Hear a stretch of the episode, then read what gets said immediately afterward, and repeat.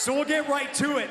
The time, probably right after sundown. The place is Orlando, Florida. The date is March 6th.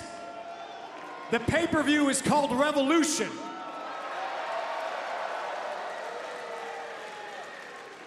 Which leaves us with the match.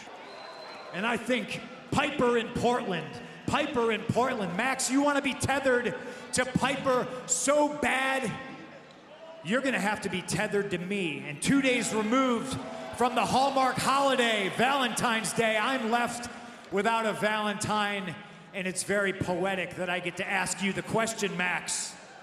Piper had his, now I have mine. Maxwell Jacob Friedman, will you be my Valentine?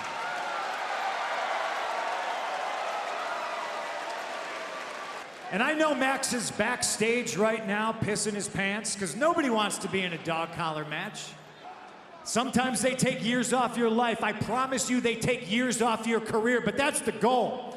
That's the lesson you need to be taught, Max. So, which is it? Does Bryan Danielson want to be my partner because of what we could create?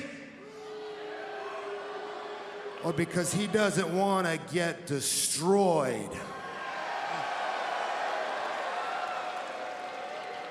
Let's find out. I'll leave it up to you, Bryan. I'm not saying yes, but I'm not saying no. I'll leave it up to you. Bryan, I am not that young kid from a decade ago, and seeing as how, for all intents and purposes, we are meeting each other for the very first time here in AEW in 2022, I'll tell you this. I don't stand side by side with nobody till I bleed with them first. Wow. I can feel that one, man.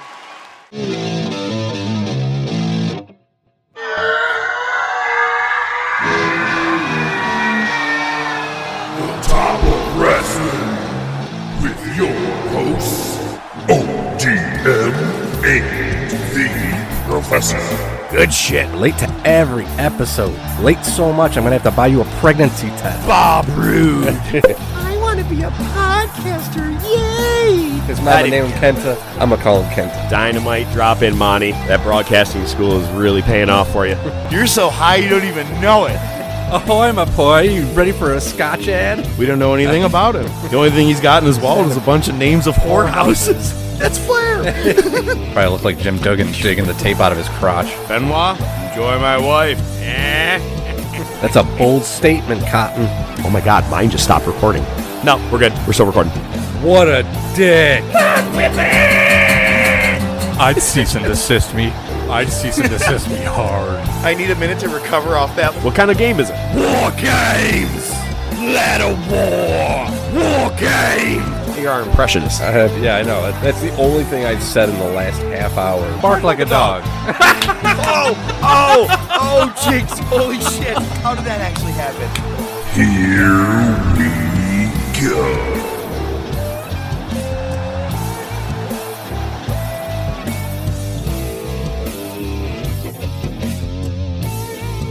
Ahoy, my boy, and good wrestling day to you. The top of wrestling is here. I don't know why I opened with Ahoy, my boy. Maybe it's because it's our awesome intro that it includes that, but I had to run with it. Welcome back because it's Wednesday. You know what that means. The top of wrestling is here to bring you a lot of good stuff this week. We got good shit from Nightwing. We got news from WWE, AEW. We're going to bring something to the table. We got our movie of the week. We got some news. And of course, we have the most important thing to this show ODM. Cheese.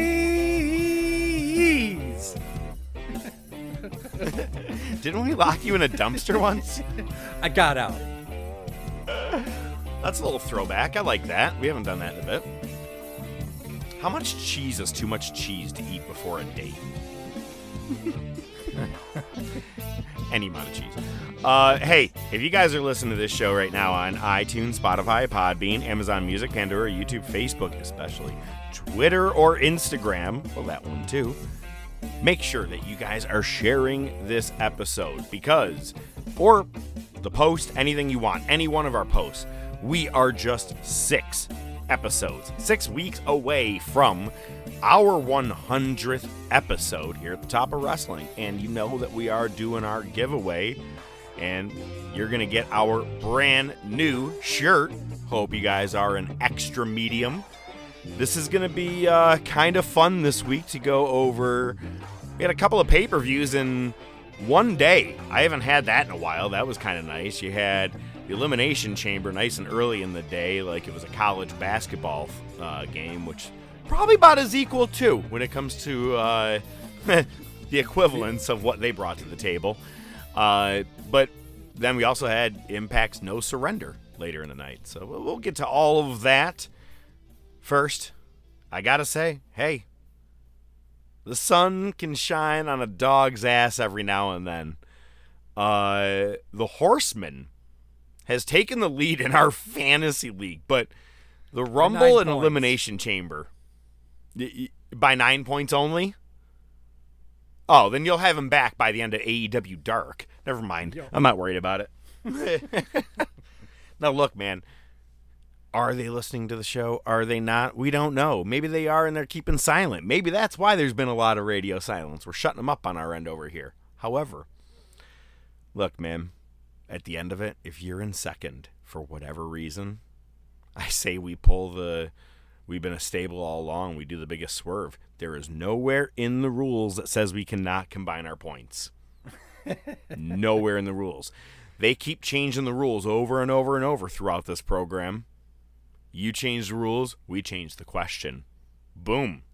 Boom. Uh, boom. Hey, man, two Hall of Fames. Two Hall of Fame announcements just in the last couple of days. Undertaker is set for WrestleMania weekend in Texas. Fitting. Perfectly fitting. It's where he's from. I like it. Um, and last week, I, I actually said the exact name. I go, eh, I don't know if he'll end up being it. Maybe they'll go with like Delirious or something. Nope. They went with CM Punk. So you got Briscoes, Samoa Joe, Bryan Danielson, and CM Punk that are your inaugural class for Ring of Honor. It's maybe one of my favorite uh, Hall of uh, Hall of Fames of all time. Just how they're building it right now with your your first elite stars. Well done. Only one more person I would really put in there, but he's he was only there just too recent. But Jay Lethal, man, he carried that company for a long time. I think he would be very fitting for that. Um, you watched Elimination Chamber, right? I think we both decided. Yeah, screw I it, we'll, in we'll put it on. it. Did you see the video package for the Undertaker? I actually saw it the day or two before on Facebook. Oh, okay. Um, loved it, and I love that they didn't. First of all, I love it because they didn't play the Limp Bizkit rolling, which was awesome. They went, but, But they, they- actually played Kid Rock's American Badass. Like actually Well, they played- used the song for a, a moment. Yeah, because American Badass uses "Sad but True" as its background, so they started Yup. with Metallica's "Sad but True" and perfectly transitioned into that while they were transitioning him on screen to the American Badass. Uh, great package. Um, you know, I'm gonna I'm gonna go long winded here because I know you will for Punk. You know, it's funny because this is fitting because you're a huge CM Punk mark and I'm a huge Undertaker mark. So like this is like kismet right here. This is this is perfect. It's not a surprise. Uh, what I'm curious about is who's going to induct him. It'll probably be Kane. It might be Shawn Michaels. Well, Kane was inducted last year, right? I think so. I believe he was because Undertaker was the one that delivered the news to him. I remember that he's the one that uh, delivered the news via like the bump or whatever stupid shit that is. I've seen some. I've seen someone be like Ted DiBiase because he was the one that introduced him in Survivor Series. I thought that was kind of cool. Bruce Pritchard. Um, Bruce Pritchard. Yeah, exactly. Because of uh, Brother Love. Um, man, I oh damn, I, The there was ever a gobbledygooker? Time I really. Oh my god. If there was ever a time I really wish it would be um, that Paul Bearer was around, man. Like, oh god. But the the one person who won't, because he does never he never wants credit at the Hall of Fame would be Vince. And he did and Yep. said everything he needed to at that Survivor Series last year. So I think that that's it. For who's going to induct him, man, it's really a toss up. But if I had to say he would choose anybody, Mick Foley. Maybe Yeah. like just a, one of his greatest rivals in WWE for, I mean, many years. And it's kind of the only person I could think of. I mean, you could go Stone Cold, you could go Rock, you could go Triple H, you could go Michaels. There's a lot of ways you could really go with it because of all the guys that he worked with. And, um, I don't know. I'm really I'm I'm curious who it's going to be. That's uh and before you go on with the Undertaker thing, I have two quick things I want to toss in there about this. One, thankfully, someone I, I know that you're not necessarily a Kid Rock fan, but thankfully, someone finally put those two songs together. I've been waiting forever for someone to do that. Like I like both those songs and I'm like duh. Uh but I know that you're a major uh, I wouldn't even call it a, a, a you're an, an Undertaker mark. You're a major Undertaker fan. I had a major appreciation after watching the, uh, the the video package because everything they showed, I've seen man live. Probably, I would say ninety five percent of it was live in my life. Everything that they showed, and I was like, huh, you know, I wasn't there at the beginning of Hulkamania. I wasn't there at the beginning of certain rises of people. I saw the very beginning and the very end of what is what they kept saying in that video package, arguably the greatest wrestler to ever be in WWE ever. Like the the greatest character, person, persona ever in that company. And I'm like I feel privileged as shit that I got to watch all of that along the way. I never really had that much of appreciation, maybe because I'm like, I hated the last couple of years when he would come back, just do one match, and it was just kind Right. of, eh, you know. But then when they were showing everything, I was like, yo, this dude ruled the entire company for years. God, I needed that good video package. And um, so, yeah, please go on with what you were saying. Yeah, just to carry off that, you know, and this thing, you know, you've got, you know, these guys that are like 11 time world champ. I think he was, what, six? Maybe seven? He didn't need the title. Six at best, I would say. Yeah, he didn't need the title. He never held the IC title because he didn't need it. I mean, he, he Uh, came in. He never carried the U.S. title. The only lower card title that he ever held was the Hardcore Championship. oh, that's right. And yeah. that was just to solidify how much of an asshole he was going to be when he became Big Evil. And he needed that. You know what I mean? He needed that little extra push, and it was great for him to do hardcore matches. Other than that, nah, man. World Championship caliber, but never needed the title. And was tag champs with rivals, usually. Right. Yeah. Or, you know, Brothers of Destruction. Or too, Kane, but, but yeah. Yeah, exactly. Um, yeah, man. He just, yeah, you didn't need to put it on him. You got to figure he beat Hogan a, year after he debuted. Granted, it was shady and it was with assistance, but, and he lost the title back to him a week later. But the fact was, they were willing to put, wrestling. yeah, they want, they were, they put him in that position for a reason, and everything just took off from there. He really was an That example. reminds me, shit, Kane uh, came in in October of 97. Mm-hmm. June of 98, they put the strap on him for one night. Whether or not you be like, oh, well, he didn't get his run, blah, blah. He went down in history as the WWF champion in an era that it really mattered, too, on pay per views and everything when you were facing WCW. So, no matter what, even when Taker got that title for one night, Survivor Series, you only had four pay per views at that time. You really had to put some trust into him. I mean, Tuesday in Texas, I don't even know what the buy rate was, but I'm sure it wasn't a, a Survivor Series quality. So it was, it, it I think it was, uh, what do you want to say? Not writing on the wall as early as them, but I guess whatever it is, like that, they were going to put a rocket in his ass as long as he stayed there forever, and he did. He stayed true, never left the company. Could have and didn't. Yep, absolutely. And you know, being able to see him in WCW prior to that was just cool. It's part of the skyscraper. So yeah, man, you're right. It, it was a privilege to watch that. Um, so yeah, I'm super excited. I'm, I'm marking out over all the video packages and all the tributes online. Uh, honestly, you know, it's just cool to see somebody like that who's not only good in the ring, uh, you know, cemented as a memorable I hate to use the word character, but you know, persona. Uh, uh, you know, being a leader in the locker room, uh, loyal. Um, yeah, man, just a super cool dude. Seems like uh, excited, very excited. Dude, I just I just thought of the. All right, look at man, this is the production side of me. I just thought of one of the coolest things ever. I was sitting here thinking while you were talking. I'm like, what's he gonna wear? Is he gonna be in a tuxedo, hairs like in a in like a kind of like uh, the uh, what he looked like pretty much at uh, against AJ Styles in the Yep. last match, right? Only in a tux. And I was like, hmm. And I go, would he come out dressed as the dead man, hair and everything? And I just had this thought. No. Usually, have the druids carry someone, right? But what if you had actual wrestlers, guys that he has been with all of his life, right? They're pallbearers and they carry him out in a casket and he pops up out of the casket and then gives a speech and shit. I don't even know who's gonna, you know, induct him, but I'm just saying I think having all those guys as pallbearers and bringing them to the ring in the cat or to the place with the casket could be cool. I think uh, you're going to be adding something to your things that we've called this year list because that's pretty badass. I could see them doing that too. Ah, But you ha- but you can't have it druids. I don't want it to be druids. Eh, I want it to mean something that kind of like if I if I was dying right now, these are the guys I would have carry my casket.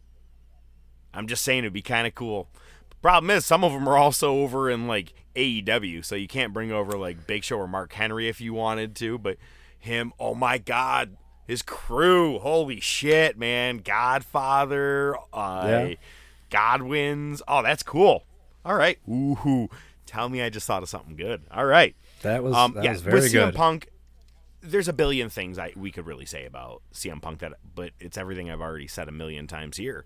Um, just it, it, makes sense that he is a part of the list to be joining the first ever class for for Ring of Honor in their uh, Hall of Fame.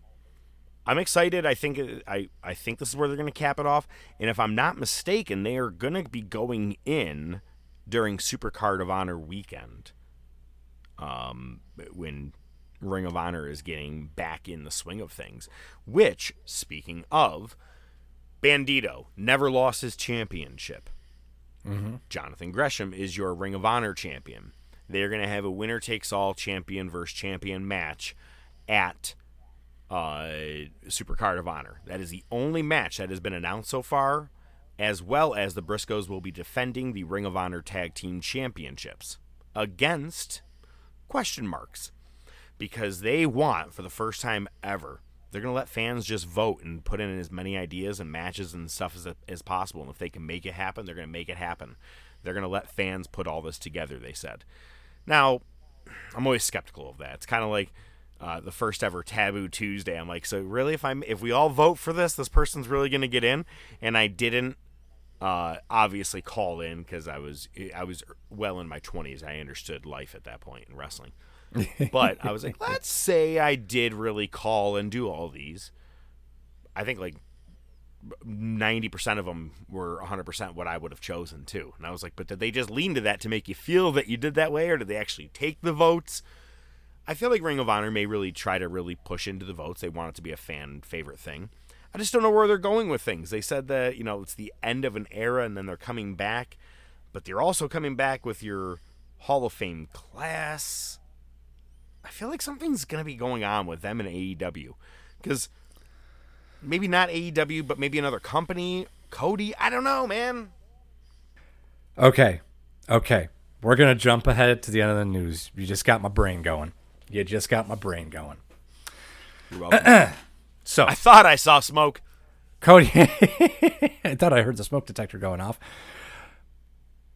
After the whole Cody thing broke, Matt Cardona says, tweets, Man, you didn't have to leave where you were working just to get a shot at my title. Jesus. Okay. That's NWA, but Tony Khan's I think he's just. I think he's just. Yeah, Uh, right. Throwing I, I, shit into the fire to make people think. Sure. I, confl- I, I misconflated things there for a second. Tony Khan says he has a big announcement coming up. Hmm. What if Ring of Honor becomes a rival faction? Okay, so you do have Honor No More. They survived and can stay in Impact. That's part of our news as well. And another part of our news has to do with the.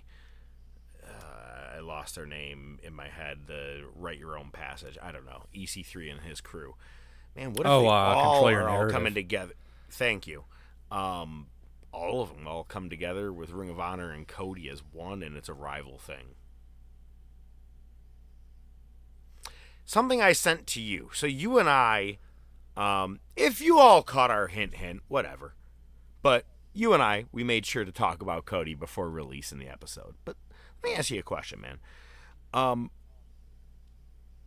when what I sent you last week, do you now agree? I sent you a, a text and it was saying that, you know, right before Cody left, he said he's ready to do stuff. He said in an interview he's ready to, he wants to do something that hasn't been done in pro wrestling in a very, very long time. Okay. Yep, that smells like a work. All right, already. Good call. Um, Brandi didn't, er, the, the reports as the weekend were going on, Cody's going to be showing up at Elimination Chamber. Well, that didn't even happen. But then there was also reports Brandi's not going to WWE. It's just Cody, if anything. And so now the reports are mixed match, up and down. Um, so do you agree with what I sent you that that, that him saying in that plus all of his last promo that he just did right before the ladder match, right? He was talking about all the whole thing about the back end and how all him and his friends came together and how he is um people want him to be heel. He was revealing a lot. How can this not be a work? Do you think it is, or do you still think he's going to? WWE? I, I really don't even have an opinion either way on either of those things. What I think he's doing is he's trying to get attention, and he's doing a goddamn good job of it. Um, he's he was teasing on Instagram either yesterday or today that he he was hinting at retirement. So he leaves because All right, dude, come on. You can do a lot of things if you want to fuck with us, but don't go for your fourth fake retirement. All right, you're not the Rolling Stones. So, so who the fuck knows what's going on? Honestly, man, I'm kind of sticking by my original thing, which is I think he is leaving AEW because I think that he is pissed that he's not getting to book himself the way that he wants to be booked. He's not getting paid what the top guys are. He's out of, he's irrelevant now that Punk and Danielson are there. Brandi's not going to get a push, dude. Look at the last promo that she did, where she had she got the cheap heat and Lambert just cut her to shreds verbally, and she just stood there and took it and then slapped him. It, it was horrible. The reality TV series isn't coming back for a second season. I just think he is that egotistical that he's like, F it. I'm either going to take a shot at Hollywood. I'll see if I can get a big contract at WWE or somewhere else. I honestly, I don't think this is a work, and I don't think it's a slam dunk that he's going to WWE. Mm. I think he is good at getting attention on himself, whether he's staying or leaving, and he's done a goddamn good job of that so far. It's funny because I texted you when I sent that thing, and you go, "I still think he might show up in WWE," and I go, "If he does, do you have any idea how many times I said Ray ain't coming home?" All those wasted Ray ain't coming homes. Uh, I don't know, man, but it's funny because my favorite analysis, Booker T. Um, yeah, I got to be honest with you. He's starting to ruin me watching Monday Night Wars. I just need to tell you that because now I'm like, oh, nice kick, Booker. You know who could do it better? Everybody else. Anyway, um, he wrote, or he he ended up do, doing an interview, or not, or not an interview. I think it's on his own show. But he said uh, he thinks Cody coming back is just what it is. He left his stardust, and when he comes back, it'll be a nice pop, but it's gonna fizzle out pretty quick. Yeah, way to diminish every little thing that anybody else can do from anywhere else. But don't worry, he had to talk about someone else as well. He said that Keith Lee in his match against was Isiah Kassidy did too much stuff as a big guy. Too much high flying kind of stuff, and he needs to cut that stuff out of his arsenal. Okay. Would you have said that to Vader? Would you have said that to Bam Bam? Rikishi? Bam Bam. Like the guys that could go and do all that stuff. What are you talking about? That's awesome that a big guy can do that. As a matter of fact, it's goddamn inspiring to anybody who is a bigger portion person. You know what I'm saying? Like it, it's just Humorous. I don't know. Yeah, it's just I don't. He just that's that's humorous. Anyway, uh, no, he. My point is, is that he- I just can't deal with with Booker T anymore. I'm I'm, I'm over it. Um, let's quickly run down what happened with Elimination Chamber. Not like we're gonna give you guys any news, but go ahead. What, what happened with results here? All right, so we'll start with the main event. Uh, Lesnar won the title as we expected. It's going to be, I don't know, they really haven't called it a unification, but it's going to be title versus title, uh, which is pretty much what they expected. Um, I, Which to me is like so they actually said it is title for title and it's like you just said night unification. So to me this is Hogan and Warrior, right? It's title versus title. They never said anything about uh merging the titles. So that means whoever wins it they're just to drop it and let and have another tournament and then Roman will win it again or vice versa, whoever it is. Bingo. Um, what I did like about the match, uh, you know, uh, I read, I saw a headline today that uh, Lesnar kind of improvised and went off script during the chamber. Um, I saw that. he uh, he hit some great F5s, the one to Austin Theory off the top. What I did like was how they got Lashley out of it. Uh, Rollins power bombed, was it Theory? Uh, he power bombed somebody through the pod into Lashley. Uh, gave him, they put him in concussion protocol and took him out. Um, you could say that's lazy. I like it. It keeps him strong. Um, and unfortunately, He it sounds like lose he, the title. he didn't lose the title, and the thing is, he actually might miss WrestleMania. He's got to have, uh, I think he has to have shoulder surgery. That's what I um, read too. Yeah, so It was a way to write him off. It, it is, it is a damn shame. Um, this is, I never caught Lashley much on his original run. I wasn't really watching the product back then. Um, but what I can tell you is when I first saw Bobby Lashley, I said, "Holy fuck, who the fuck is this?" And the way he's been booked lately, I love it. He they're making him a strong champion. He looks like a beast. MVP is his his it's his Paul Heyman. It fucking works. I like it, and I hope he comes back, and I hope he gets the title back and holds it for a while.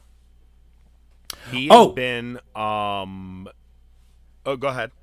I just an interesting thing. You probably saw this too. Uh, February happens to be Black History Month, and uh, as of Elimination Chamber, Brock Lesnar has dethroned every Black World Champion in WWE history. The Rock, Big E, Kofi Kingston, and Bobby Lashley. Oh, they made sure to apparently get that out of the way before the month ended. Uh, we're gonna get back to Brock in a second. Um, Bobby, see, he was the ECW champion. They were never gonna make him a World or WWE champion back in the time when he was there in 05 and 06. When he went to MMA, Bellator, and then he ended up going to Impact, Impact made him a world champion. And they made him world champion caliber, you know, like making him look dominant. So when he came back to WWE, that's exactly what they did. They made him in the, it, right in the spotlight. They had some stupid shit with Lana and all that stuff, Yeah. but you know, he's finally where he should be. I'm I'm happy that he's uh, you know, in the championship picture where he should be. Sucks he's gonna miss Mania because wasn't it last WrestleMania? We were all like, yeah, Drew's probably gonna win for the pop so he can get his title back. What? Lashley retained against Drew? Woohoo! Did not expect that. I was Right. like, okay, that was awesome. You want to talk about a great moment? So I'm kind of sad that he won't be there for this one. Um, Lashley first, or not Lashley. I'm sorry, Lesnar. All right, if no one was gonna replace Lashley, which when you took him out, you should have replaced him with someone. Like as soon as you open the door, kind of like when uh, Edge jumped Kofi Kingston, he got to go into the pod. You know, someone should have ran in the pod at the exact moment that they brought Lashley out because now you lost a person. And then even more moronic, you put the light on an empty pod. If I was Lesnar too, I'd have been like, I'm not standing here for another three minutes. Fuck this shit. This is stupid. Like, why did we waste this time right here? I'm getting out because that's what you would do, right? Why? I'm the last guy to wait. Why am I here? Screw it. I'm coming out. Um, I, I found it stupid that he, I was like, well, obviously Lashley or obviously Lesnar, and then they put it on Lashley's pod, and I go, Is someone gonna come out? Nope. nope. Okay. Uh, dude, it is the end of February, and three WWE pay per views have all ended the exact same way. Lesnar winning the main event. WWE Day 1, Royal Rumble, and now Elimination Chamber. Oh, did I say pay per views? I'm sorry. Premium live events. uh, let's talk about the rest of the show. All right. So, uh, for the women's, uh, Bianca Belair ends up winning. I think that was the logical choice. Oh, wait. Rhea Ripley should have won the fucking thing, but that's a different story altogether. Um, yeah, Belair Can I, versus Lynch I have something I have to admit. it took me a couple minutes into the match. I go, I really like what Rhea's wearing. she doesn't really wear this all body thing like this. That's different. And then I was looking, I go, oh, never mind. I forgot where we were at. Never mind. I forgot. It was like, she is like Catwoman head to toe in this thing. I'm like, it looks great Hey. on her, but I was like, yeah, but I was, but it took me a minute to realize. I was like, oh yeah, they, it, it's funny because they're like, all week we have been putting the women on the board, the billboards out here saying we're letting women wrestle. We're gonna tell them exactly what they need to wear head to toe, but we're gonna let them wrestle. I just whatever. Anyway, Yep, it was weird to see Lita in a fucking t-shirt. Yeah. Because you know she couldn't be showing her thong. No, she yeah. normally does. Yeah, that, that that was definitely weird not seeing that. Uh yeah, Lita comes up short. They they really milked it. They really made you think Lita was going to win. Uh it was it was a, it was a pretty decent match. I'm still fucking tired of Becky's overselling. Uh it's Oh, Becky's horrible. horrible, but Lita, Yeah. Man, she great. can still go. Man, she's Yep. got some moves in her arsenal. I got to be honest. I was sitting there thinking about it. All right. Um, one thing I'm sure that you read today that there was a possibility of a four horsewoman championship match. Two of the titles in there, they would all face night one. And then night two, the winner would face Ronda Rousey. That was a possible original plan. I think that would have been fantastic. Yeah. They're Well- not going to do it, of course. Yeah. Um, well, I'm just saying because that way you don't have to have 45 minutes of Becky's open mouth going, "Oh my god, I can't believe I didn't get that three count off a clothesline." Uh, but the Bellas just came back not too long ago at, at Royal Rumble. We saw them do some moves. They can still do what they need to. Lita can still go. Man, I say bring her and Trish and have them take on the Bellas at, at WrestleMania just for a good nostalgia match. I would actually absolutely be okay with watching that match as much as I'm not a Bellas fan. Yeah. Because I look around I'm like, well, who else are you going to put him against? But I think Lita, after Elimination Chamber, just earned herself a spot on the card at WrestleMania. If you don't, that's some bullshit right there. Because I thought she put on a great show. She was probably, she was, you know what? I'm not going to take too much from good shit. What else happened? All right, there we go. Uh let's see. Uh Madcap Moss nearly died. So that happened. Wait, you know what's funny is I actually it's written that way, and I laughed just because of how nonchalant you just said it. But he did, man. Oh my god! and then what was worse is that he went on for another five minutes and he was throwing him outside, throwing him outside against the barricades. I was like, go for the pin, go for a count out, do something right now, go into a concussion protocol right now. You faked Bobby's, but this one, the dude literally looked like he could have broke his neck, and they're like, carry on. How Did long you see has Corbin's look on his face? he did. that bitch dead? It's like when Randy Orton dropped one of the Singh brothers on the announce table, and he just does that. He gives that look like, oh. um, what the fuck? How long has Drew McIntyre been doing the claymore with a claymore in his hand? I don't know. I don't watch enough. I'm like, that seems really dangerous. You just almost killed him. Now you're gonna kick him while you're holding a sword. gotta be fake, right? it's gotta be a fake sword. I hope. Yeah, maybe, maybe it's one of those Acme ones. Uh, and then in the show opener, Roman Reigns. Uh, Oh my God! You just and I just thought about Who Framed Roger. That's Rabbit. exactly Like, what I'm talking about, yeah. mid-lip. It's like mew. the singing sword. Um, Roman Reigns taps out Gold. Actually, doesn't even tap out. He fucking choked Goldberg out with a guillotine. Uh, first time Goldberg's ever been submitted. Um, It's, It's funny because people are like, "Well, he didn't tap, he didn't submit." Well, guess what? it's fucking Goldberg. Bret Hart beat Austin by submission, and he passed out, but it's still in the record books, baby. Loved it. I thought it was awesome. It was the exact same thing I knew everything was going to be. Three to four uh, spears from Goldberg. Roman doing the rest of the match. Yep, Somehow Goldberg made himself bleed on the head. he's good on, at a- on trying to spear Roman, he made his own head bleed. yeah, he's good at that. What else can I say? So yeah, there was that. Uh, I hope he shows up at AEW this week. oh my god, that's not going to happen. They better give him the Buff Bagwell treatment in WWE if they do that. Um, yeah. so Are you saying that. you want Goldberg to come to the ring dancing like him, doing the the strut and then like putting his arms up in the air with the big Abe Lincoln hat? That would look good on Goldberg. No, what I meant was him getting his ass beat backstage and literally getting thrown out of the building. Oh. oh I like the first idea. All right. you ever it's all- see when people do fun stuff like that where they put like uh they, they take a 2K version. They'll put they'll take like Paul Heyman and make him do like Kelly Kelly's dance pose or some shit. Walk into the ring. That's some funny stuff. If you if you just want to watch that, that's great. So if you want to see Goldberg be Buff Daddy, there you go. All right, move on. All right. Well, I'm actually going to turn it over to. Well, actually, you know what? No, fuck that shit. All right. So we got Impact No Surrender. Uh, that was this past Saturday.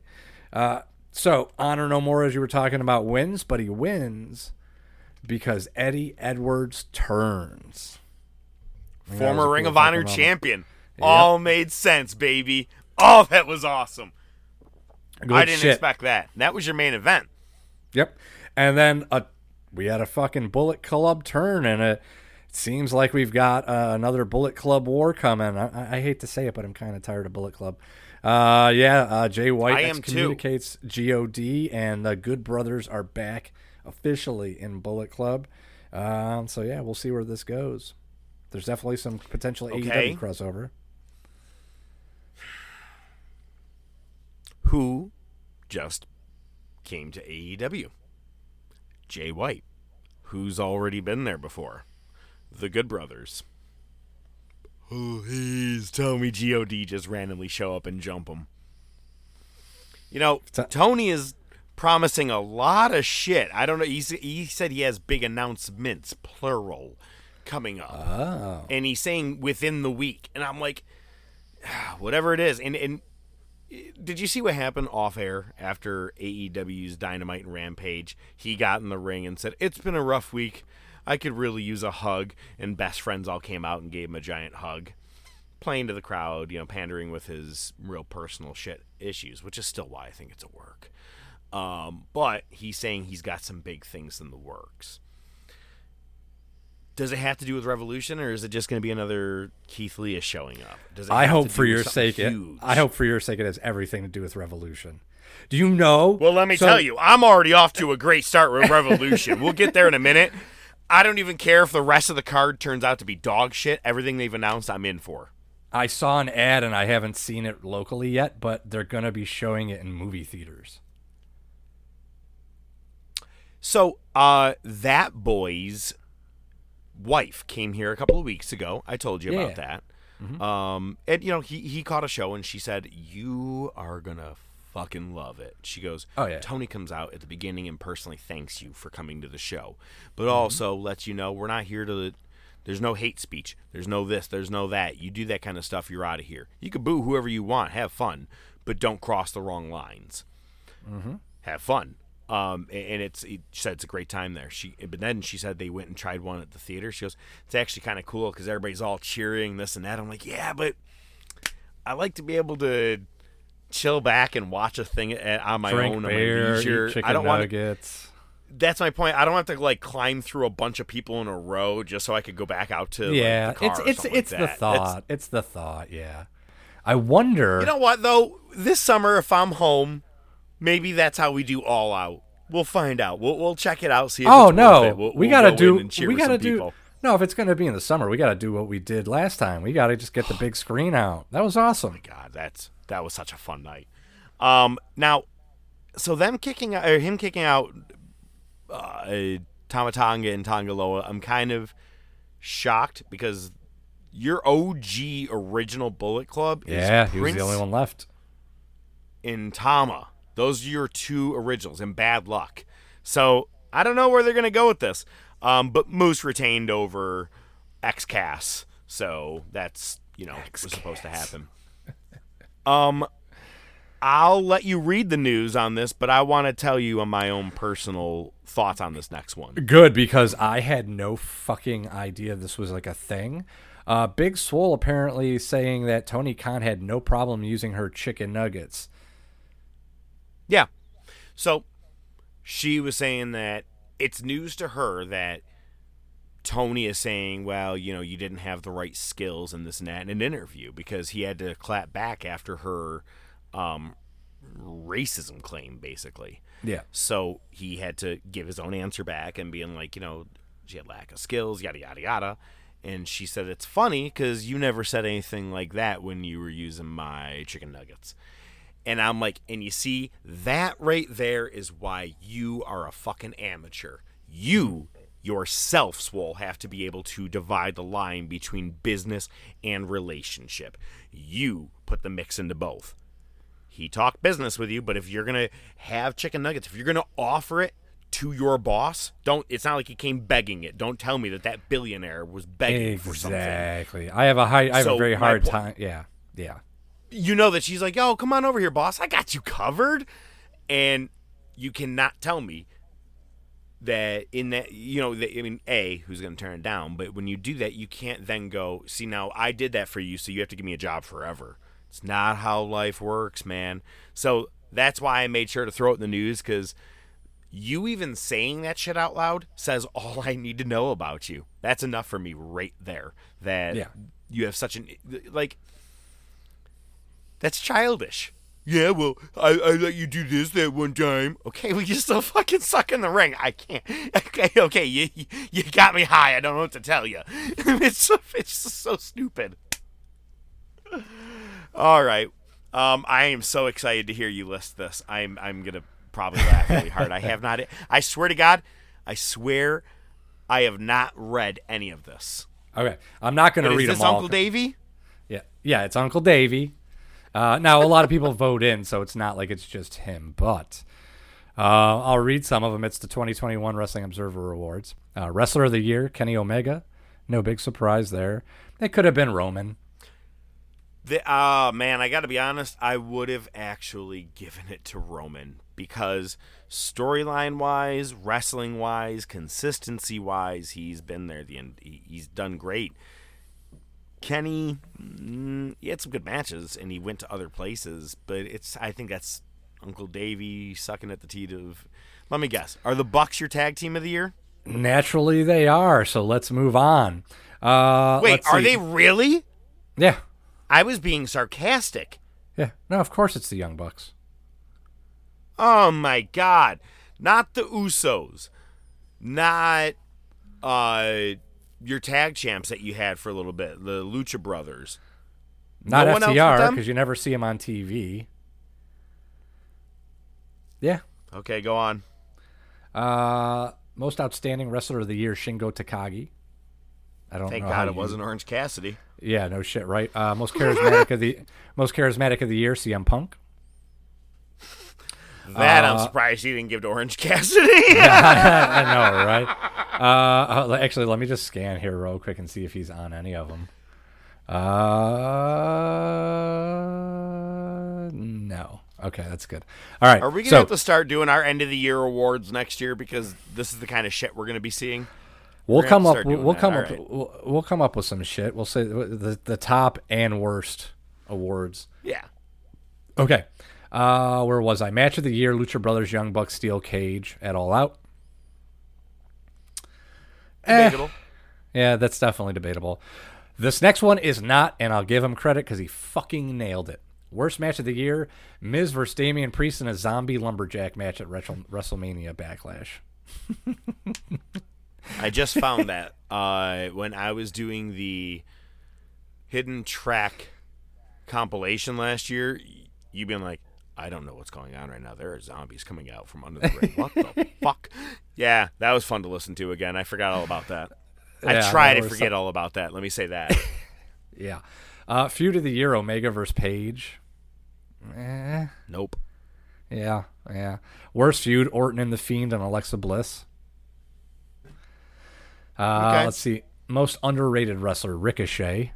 I think that's he's definitely in the conversation. Uh, it's I don't know if it's underrated. I think it's just underutilized. Would be more Ricochet, but Right. uh, here's one that I think you're going to be interested in. Most overrated: Evil. Um, that means that he just his favorites are not as your champion because Evil was your world champion for a little bit, and it wasn't um, uh, it wasn't Okada, Naito, or Ibushi. So it's someone Uncle Dave can apparently have a conversation with. So I don't like him. just saying that's got to be it because Evil actually was doing great for Bullet Club, and no pun intended, was an evil champion. Like he was, like him and uh, Gato, they were che- cheating a lot during everything while being the world champ. So I, hmm. sorry, Yeah. Uh, most improved: Tay Conti. Okay, I, I mean, there's a lot of other people I would say improved more than her, but I mean, it's nice. She has improved. to someone. I don't know. Yeah, I don't know if it's that good. but- Sure, but I mean, ah, gee, I don't Well- have an answer for that. I'm gonna move on. Rookie of the year, Jade Cargill. Cargill. Oh my god. Oh my god. Oh my god. Yeah. Uh, technical wrestler of the year, Bryan Danielson. I'm surprised you didn't say Jared Cargill on that one. High flyer of the year, Rey Fénix. Makes sense. Uh, brawler of the year, Jon Moxley. Move of the year, Hangman Page's Buckshot Lariat. Good move. Move of the year. Eh. When it comes to anticipa- anticipation, when he is standing outside of the rope, crowd does get pretty excited for it. Oh, yeah. I will say they do get a good pop. I've noticed that. I won't say move necessarily of the year. But I'd say top three when it comes to like people getting excited for it. Yeah, I'll give you that. Uh, best weekly show, Dynamite. Worst weekly show, Raw. No surprise there. Show of the year, AEW. We All- agree. Yeah, yeah. Show of the year, AEW All Out. Worst show of the year, WWE Survivor Series. Uh, promotion of the year, AEW. Worst promotion of the year, WWE. Gimmick of the year, Roman Reigns. Oh. I mean, I hate to limit it to gimmick. That's why I think he should have been wrestler of the year personally, but okay. The head of the he table had to thing give it to he had to give it to, to Omega. Kenny. Yeah, absolutely. Uh, worst gimmick of the year, Alexa Bliss. I can agree with that one. Uh, best interviews, MJF. Best, okay, okay, okay, okay, okay, okay, okay. All right, Joe Pesci. I, All right. I, I, I want you to just take a sip of water if you got it. If you got chicken nugget left on the plate, go ahead. Okay, Hmm. We're good, I'm ready. I want you. I want you to clear the windpipes here. Ready? Okay. All right. Best announcer of the year, Excalibur.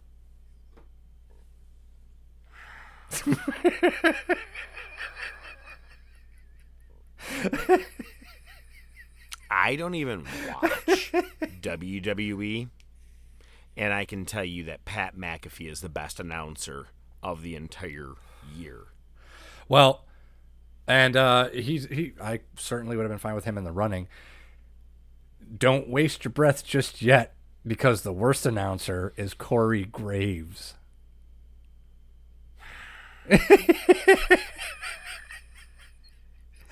Next to Pat McAfee, Corey Graves is the best announcer on WWE TV.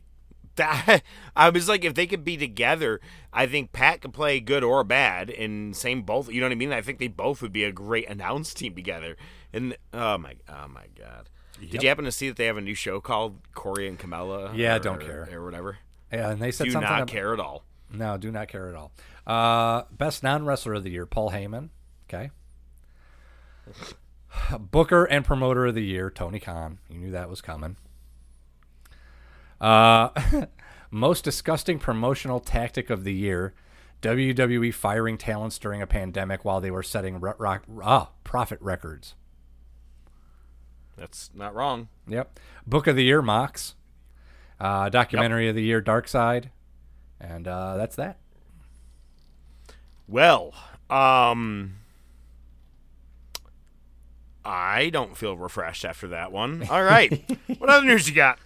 All right. So uh, you kind of mentioned it already. Braun Strowman and EC3 are launching their new promotion, uh, uh, Claim the Narrative or Claim Your Narrative. Uh, and they are claiming that they have a TV deal imminent. It'll be interesting. I, I never was a huge fan of either of them. I did like the run that Braun was on for a while when they didn't gimmick him up. Uh, and he was like you know, ripping down sets and like murdering Kane and uh, Brock Lesnar. They had a very short window. Tagging with Nicholas. And yes, they they missed it at that exact point. So that there's that. Um, My already- partner is one of you. what? Yeah, Everyone Ple- was waiting for Samoa Joe. We were all waiting for it. Nope, they held they held him off till the greatest Royal Rumble of all time. Oh, that's right. Yeah. Uh, yep. So we talked about Tony Khan's uh, big news. We'll see what happens with that. Uh, the last one though is that it seems that Stone Cold is going to come out of retirement to wrestle at WrestleMania. Uh, I did see a brief. It's going to be The Rock versus Eric Rowan Part Two. Seven seconds. Kick to the gut, stunner, a little bit of head trash talking over him, pin, drink a bunch of beers, on to the main event. yeah, there you go. Probably. He can't do anything. He can't take bumps. He said he doesn't want to. Well, it sounds like uh, it's all about the money because he's probably going to get paid a whole shit ton of money to do it. Uh, so yeah, man, it, it's one of those things. It's like you know, you know, you always have that point where you're like, man, if I could just watch him wrestle one more match, one more awesome banger of a match, and then you realize that's not what you want. You want what you used to have, and you're not ever going to get what you used to have. But he also went out against his greatest rival Yeah. ever, man. He went out against The Rock. Yep. Those two were their each other's rivals. That's like Bret and Shawn going out against each other would have been great. You know what I mean? Like it's just or Mankind Taker. You, you- your greatest rival. It's a way to go out. But eh, to each their own. But I already alluded to this earlier. Uh, I'm excited because AEW officially has four matches on the card for Revolution. That's good to know because we're only a couple of weeks away. Uh, the women's title match will be Britt Baker defending against Thunder Rosa. So I'm finally going to get to see my favorite women's match face to face all time. Um, I've never seen a good women's match up close. you know what I mean? Like I've seen women wrestle, but it was like, oh, they're on this break. uh, the tag titles is going to be a triple threat tag team title match as Jurassic Express defends against the winner of tonight's battle royal in tag teams and next week's casino battle royal, which is basically a one last chance. So if you don't win tonight, you have next week. Um, I can't wait to talk with you about that. There's like a million ways that can go. Adam Page officially is taking on Adam Cole for the world title. And I'm sorry, there's no way that that match should headline this pay per view No. unless you do something mega different. Like this becomes like a three stages of hell match. Because the match that I am extremely excited for is CM Punk has chosen the date, the time. He asked MJF to be his Valentine. And he is going to be in a dog collar match against Maxwell at Revolution. It's funny because they kept alluding to Piper. He goes, You think you're better than Piper in Portland, huh? I'm better than Piper in Portland. And you know that goes back to Valentine and and Piper with this dog collar match. Yeah. And I was like, hmm, they're not gonna say it though. And then they go, but we did have a dog collar match here with Cody Rhodes. I go, oh, they are gonna name him. Cody's name was dropped like 47 times in the show. For someone that's not in the company anymore, they said a, his name a lot that night. Just saying. Um, totally excited about that. I've never seen a dog collar match ever. I don't even know what to That think. should be good. Live, obviously. Should be good, Oh my god, it's gonna be so much blood. Uh, but with with that, so that's what happened in the beginning of Dynamite. MJF came out for his response. left speechless. Yep. That is cool. He left MJF not saying a word. That's done. Nailed it. Yep. Sold. That's high. That's that's uh storyline itself. Um, the Hoss ladder match continues as we were 100% right because Wardlow did defeat Max Caster to qualify. Thunder Rosa defeated Mercedes Martinez in a no DQ match, and uh, just before that match, Sensei John Kreese, that's right, Martin Kove, was backstage and told Britt, We'll do everything, no mercy. We do what we need to. And after Thunder Rosa overcame the odds of Mar- Mercedes Martinez, everybody jumps Mercedes, and here's the chance. Or I'm sorry, everybody jumps Thunder Rosa, and Baker hands Martinez a pipe. Here's a chance, no mercy. Gives her only about one to two seconds, and then I think it was Jamie Hayter hits her from behind, and they all beat the living piss out of Mercedes Martinez. And it's funny because right before that, Kove Kreese gives uh, Baker the eye, like, go ahead, go for it. I was like, I hope to God that he shows up weekly now. I want him to have his own Cobra Kai dojo that he's teaching wrestlers to have no mercy. Oh, jeez. And I want Orange Cassidy to be a fucking member, and then all of a sudden he just breaks out and kicks everyone's ass. No mercy, puts everybody in a body bag. Johnny. Um, Danielson beat Lee Moriarty. I love when uh, he has the choke out hold or the arm choke out hold right on, and then he's able to like pose flexing to do the submission, and they get it right above with the camera shot. Well done. Moxley comes out to give his response about being a tag team. Very long winded answer for him to get to. Yeah. I'll tag with you, eh, but I don't tag with anybody I don't bleed with first. So I'm assuming Revolution, we're gonna get another bloody massacre Dude, I, between all four Danielson of them are probably going to be bloody. Oh my god, I know Thunder Rosa and Britt Baker's gonna be as well. I'm so excited. oh yeah, Page is definitely gonna bleed because Yep. it's that time of the month. uh, Santana and Ortiz did defeat Hager and Jericho. Um, how about right before the match, Kingston comes out and that pop. oh, Holy yeah. shit, Insane. dude! The day he becomes an AEW World Champion, that it's gonna people are gonna go nuts for it. It's Yep. just I hope it happens soon because I I got love him. it. I've got him in the league. So. Yeah. So, and tonight they're going to have a confrontation. We'll talk about that. Um, but Sammy Guevara retains against Darby Allin with the help of Andrade El Del Rio. But now Del Rio gets his chance this week. I wonder if they're going to do a triple threat at the pay per view, but I feel like the TNT title never gets defended at the pay per view. I think that this is just going to be a bunch of. I, I, I was kind of hoping hmm. Darby would be somewhere on the pay per view when I go to see him. Maybe it'll be Darby versus Andrade. I don't know. I, I I'm like, how can you really have a pay per view and not put Darby Allin on it, man? But you have other stuff. I guess you know you can't put everybody on there. Yeah. Um, Rampage, we got match of the year when Adam Cole defeated Ten. uh, Trent Beretta defeated, or I'm sorry, uh, uh, Jay White defeated Trent Beretta. And now we have our third member of the ladder match Hoss uh, match, which is Powerhouse Hobbs. He defeated Dante Martin. So you got Keith Lee, Powerhouse Hobbs, and Wardlow. Yes. So, so weekly Cornette reference. Uh, they were talking about it, and uh, I think it was before Hobbs got in. So they to them it was just Wardlow and uh, Keith Lee.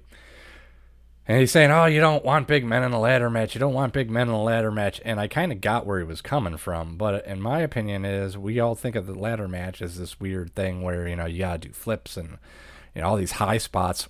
With a Hoss ladder match, you don't need to. You could just have them beat the ever loving shit out of each other and make it even that more difficult for these big guys to get to the top of the ladder and make it that more suspenseful. I think you can do it right. Will they? That's a different story. and well and or to the same sense we only ever saw Michaels and Razor, right? We only saw one on one. And people are like, "Well, that's weird to put the tag teams in the in the middle of it." Wait, now you're going to do three tag teams? That's a bit too much. And then you're like, "Oh shit! Wait, what if we put six people in here and we have this as a whole Money in the Bank?" It evolves, man. And yes, it's been a high flyer showcase because yes, smaller guys can climb a ladder faster. You ever seen a fucking construction guy or anybody do- doing roofing? They're not exactly your Dante Martins, you know. There's some big guys who can climb a ladder. Um, I think this would be exciting.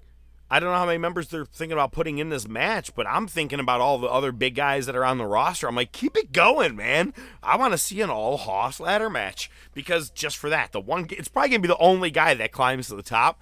The rest of them are gonna look down and go, Nah, he earned that. Fuck that shit. That's a long way out. so dynamite tonight. Uh, Jericho and Kingston are gonna go face to face. So I think it's either one on one at Revolution or you get a six way or a trios match. Um, but I'm not sure. Is it Hager? It does Sammy lose his title? You know, like how does Sammy get involved? Maybe maybe Sammy's involved in the six man, so then Andrade and and Darby can fight. I'm just throwing out ideas Yeah. because if not, then it's just going to be Kingston and Jericho one on one, Yeah, I honestly think that might be what it is. which could work out because tonight's tag team battle royal. Here's ten teams. And then looking at it, and I go, Jesus, I see so many teams in here I want to win. So I'm like, my luck is it's going to be like 2.0 or Butcher and Blade. But those are two of them. But you also have Santana and Ortiz, the Young Bucks, Red Dragon, Dark Order, which is Silver and Reynolds, Private Party, Gunn Club, FTR, and Best Friends, Trent and Chuck Taylor, the Shoe. But No then you have next week's right, which next week you have your second round, so maybe they'll have Ah, other teams in it that weren't, but some of these other teams that were in this get another shot. I don't know because I'm like, you're looking at against the Lucha Express, or not, or, or yeah, whatever the fuck, I don't know, dinosaurs, whatever. uh, I want Santana and Ortiz. I want Red Dragon. I love FTR. I'm like, so mm-hmm. those three right there, I, I would be absolutely okay with. But if they lose this, who's going in next week? And are those other teams that lost, are they going to get back in there next week? Because I would really hope so. Because I don't want to see next week all of a sudden it's not Silver and Reynolds of Dark Order, it's Evil Uno and Preston of. I just don't. Let's make this worth it. Um, so I have cut down my signage to only two that I had, which is this is the top of wrestling, and I left my RV for this. But I see we got a new one. ODM, would you like to name our new sign? this sign Quite can the be, running. the uh, the verbiage can be adjusted to fit it, but I think you get the idea. Uh, the sign would be "Open Mic Night is canceled." So I looked into it. Guess how much it costs to get? You know, like when you see, uh, someone has like a giant head or a big poster, things like that. It's only like twenty or thirty bucks. I feel like I should get a big picture of Brandi's face and say "Open mic is officially canceled." and Have like a red line go through her face. There you go. Hey, I have a question. Man, kind of off topic, but maybe I'm not the only one who wants to know this. Speaking of the giant head, who is the most commonly used head that's out there? It's always a guy wearing a headset, talking, wears a pair of glasses. It's up at like every wrestling event, sporting event. People always have a giant head of this one particular guy, and I don't know who he is. He looks like he's an announcer. I have no like effing football, clue what you're football. talking about. Do I might have to Google it now? I feel Fuck like it, have I don't know. Let's bring it something to the table. Just bring it, bitch! Oh my god! I don't know, man. It had nothing to do with wrestling, so I really don't think we need to go too in depth about that. hey, man, look it. I had an epiphany. I love drinking Barq's root beer. I love drinking A and W root beer. Okay. I love Coke. I love Pepsi. Oh, okay. You know what? I like. oh, I like different things, but I like them all the same. why the fuck can't we just get along when it comes to wrestling? People are so divided with AEW and WWE. I cannot believe how like I know that we talk about the, like last week we brought up the the trolls and the marks and people that we dealt with, you know, on on Facebook and shit, but really, man, like I don't understand. Is it because back when it was Nitro and Raw, we didn't have the outlet to bitch to each other, or is it we're so used to it being Democrat versus Republican or gay versus straight or all this stuff that we're so used to finding a fucking fight that we're, we're like, well, a new company, I don't like them. Eh. Like, what the fuck, man? Can't you just find some good in everything? Like, to me, I look at NWA, that's a uh, a win. Lucha Underground, that's a win. NXT, AEW, WWE, even on WWE's worst and best days, it's still something to fucking put on, man. Yes, it's not always great, but not every TV show is great. If you only watch just Breaking Bad and you don't watch anything else ever again, no, I, I, I, don't care about other shows. No, but you know, you gotta try Mad Men. It's like no, no, no, no, no, no, no, unless it has Walter White and Jess Pinkman, I don't give a shit. Just weird to me, man. I can't believe people are this divided. I'm like, I willingly watched the Elimination Chamber knowing it was gonna suck a dick, but it was an optimistic dick sucking. You know, I was like, all mm-hmm. right, well, this will be something worth seeing. If something good happens, cool. If not, I wasted a couple hours, but I had nothing else going on. I was on my phone, you know, kind of like you said, I was in and out. I was there to see if Cody was going to show up and if Lita won the championship. And if they did as good as it gets with Goldberg winning the title. That's as far as I was there for, man. I didn't have any high hopes for it. So can't we all just get along? I guess at the end of the day, that's the best as I can say it, man. Old Rodney King. Can't we all just get along? Jesus. It's two wrestling promotions. Enjoy it while it lasts because if we're going back down to one, you're going to be really sorry. Oh, yeah, that's for sure. That's it. That's all I got. I'm yeah. sorry. You could go no, that's fine. I was going to say, I didn't know if there was more there. Uh, yeah, but for real, WWE sucks. Um, Case in point. um, is Adam Cole shrinking? I don't know, but I saw a sign he has a dad bod. I there were some great saw... signs of dynamite this week. Bryan Danielson cries at the end of Old Yeller. I saw. Uh, Dan- or Adam Cole has a dad bod. There were some really, really good ones. Um, did you see Danielson's response to the Old Yeller one? No. He goes, I don't cry at the end of Old Yeller, but you know what I cry at? At all the millions of animals that die for all of you to wear your leather and this and I'm like, wow, he turned it like an asshole. I love it. Good for him. like that's such a great wow. turn because because you know that's him and how he is with his life and and he's heel. He can do what he wants. Um, I don't know. It's funny because I just made fun of Cole last week and, and I told you like how the belt you know, the title is as big as him or you know he looks like he was replaced by Undertaker's kid. I don't know. He does look like he's getting smaller and smaller. And him standing up against Adam Page, it's kind of, I know. Or did it's, he just look really big in NXT? I don't know. It's like he stopped going to the gym or taking his supplements or something. He was never that big to begin with, but god damn, dude. It's hard to take was him serious. Dutch Mantell?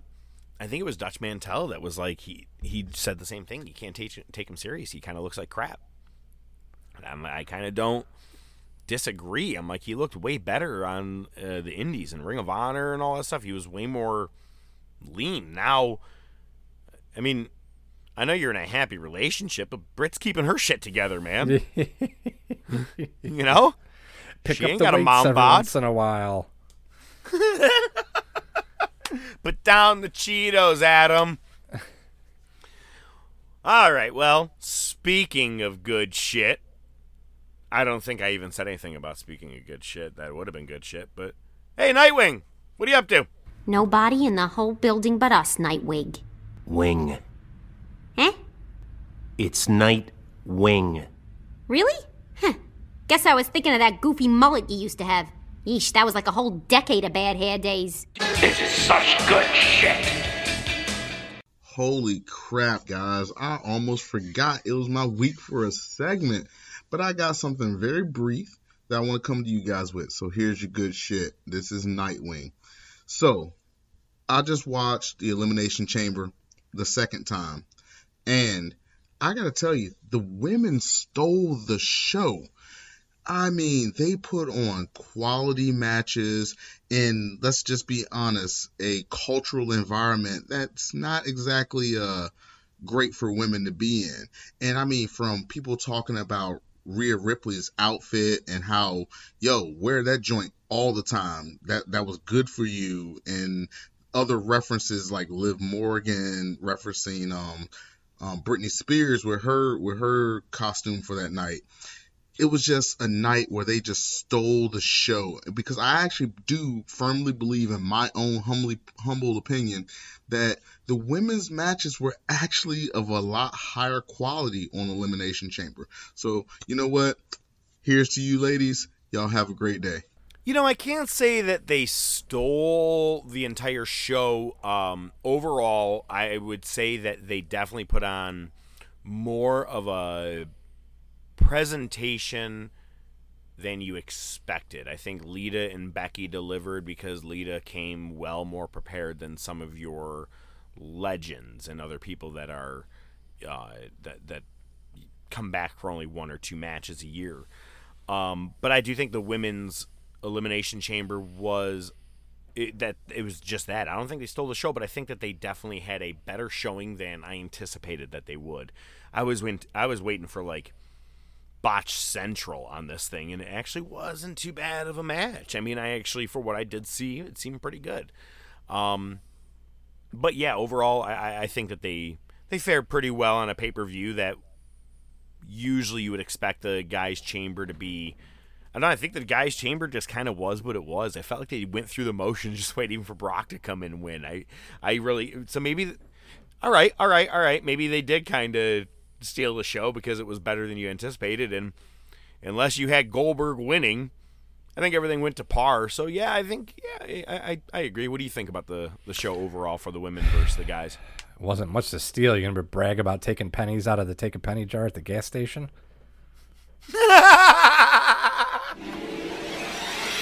Marty, you've got to come back with me. Where? Back to the future. Wait a minute, Doc. What, what are you talking about? What happens to us in the future? What, do we become assholes or something? Give me a hell yeah! Man, has this show sucked without ECW or what, huh? In the ring right now from Buffalo, New York, from Extreme Championship Wrestling, Mikey Whipwreck!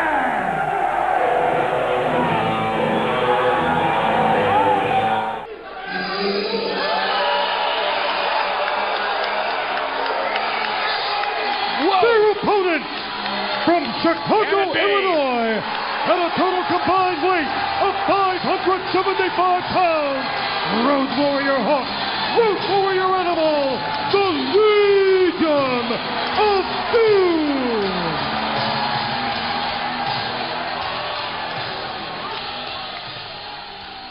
That's right. A little bit of a change to our intro for Monday Night Wars. Give you a little bit of sounds and what we got to go through this past week. And that's right, we got the return of LOD. Last week, I just said to you, if it wasn't last week, it was the week before. I was like, man, when do Owen and Bulldog drop these titles? I know who they eventually drop them to, and that's I.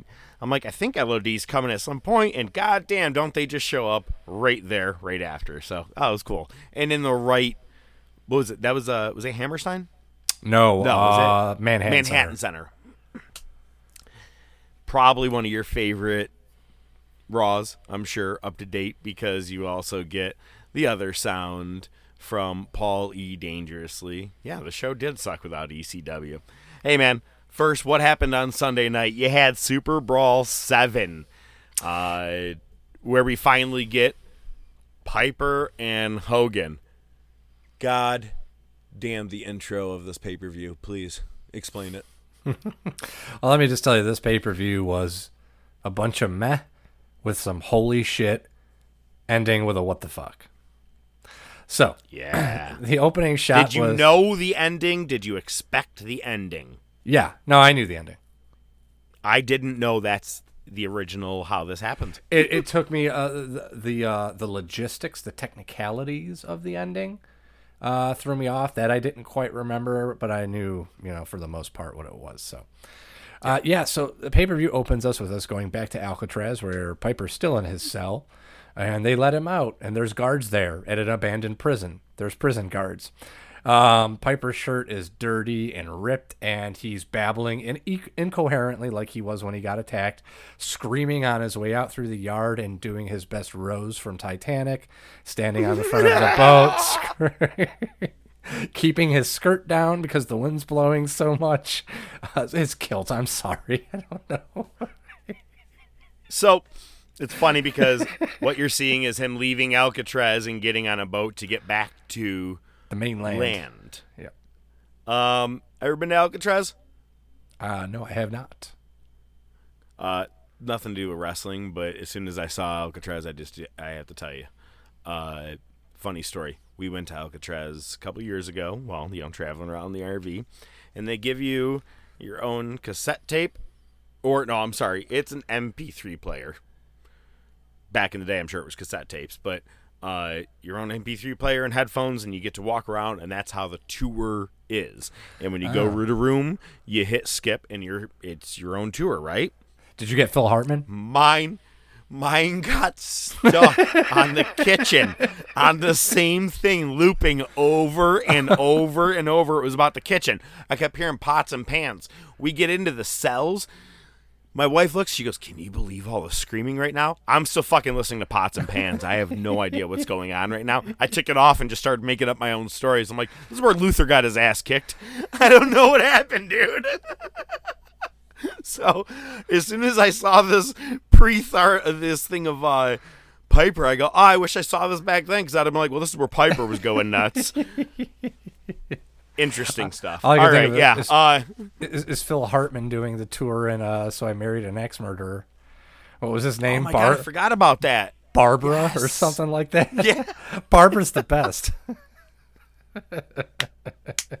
Boy, heed. All All right. Now you said this had a lot of meh. Let's roll through the meh. All right, let's roll through the mat. We open up with Malenko over Syxx for the cruiserweight title. Uh, nice little spot. Uh, Syxx is standing up against the ropes. Malenko cross bodies him. They both fly over to the to the floor. Pretty cool. Uh, Eddie uh, Syxx grabs the belt. Uh, while the ref's tending to Malenko, Eddie comes in. Eddie Guerrero uh, trying to make the save, grabs the belt from Syxx. They're doing the tug of war. Malenko's still coming too. The ref shoves off Eddie, who lets go of the title. And dude, they played this really well because it looked really good. Because as soon as Eddie let go, that title went flying into Malenko's face hard, uh, puts him down, and uh, Syxx wins the title legitimately. Not legitimately, but you know what I mean. He actually has the title now. Um, Gene's in the locker room, uh, pushing the WCW hotline. Uh, he saw a superstar with the NWO. Uh, does an interview with DDP, and uh, they say, you know, they're talking about how he's supposed to face Bubba, but they've picked a replacement. It's going to be Buff Bagwell. Next, we get Konnan, Laparca, Villano 4 versus Juventud Guerrera, Ciclope, and Super Calo. I didn't watch. Konnan got the pin. Ditto. Next, we get Rey Mysterio versus Prince Iaukea. ver- for I hang on. I just got to tell you that happens quite a bit. Um, I, I think between that and Raw, there's I don't know. All of a sudden, WWE is now like, you know what? Here's six luchadors you may not have ever heard of and never will hear of again. Let's put them in front of you. Ooh, skip. Yep. Pretty much, pretty much. Uh, so yeah, Rey Mysterio versus Prince Iaukea for the TV title. Remember, I said uh, Regal will probably win it back. Uh, he didn't apparently, and I forgot. Do you remember what Prince Iaukea's name is later on? Uh, King Iaukea. The the, the artist formerly known as Prince Iaukea. Oh, they played off Prince. So anyway, Rey does uh Rey did this suicide dive senton and landed on Iaukea on the floor. It was pretty fucking nasty looking. Uh, but uh, Regal comes out, pulls Rey off the apron, and Iaukea retains. And then the weakest shit happens at the end. Iaukea basically says, "Here, Rey, you can take the belt because he interfered and it wasn't fair. So you really should have this belt." And Rey's like, "Stop being such a bitch and take the title." Shove it up your ass. Uh, we got Gene in the locker room, quick interview with the Giant. Uh, then we get the Buff Bagwell versus DDP match. Uh, I, what the, the funniest fucking thing was Bagwell spits on DDP. He takes off his shirt and starts, you know, cleaning it up. And at the same exact time, Schiavone's like, "Hey, DDP has a new shirt out." It's the same shirt he just took off and is wiping the spit off of himself with.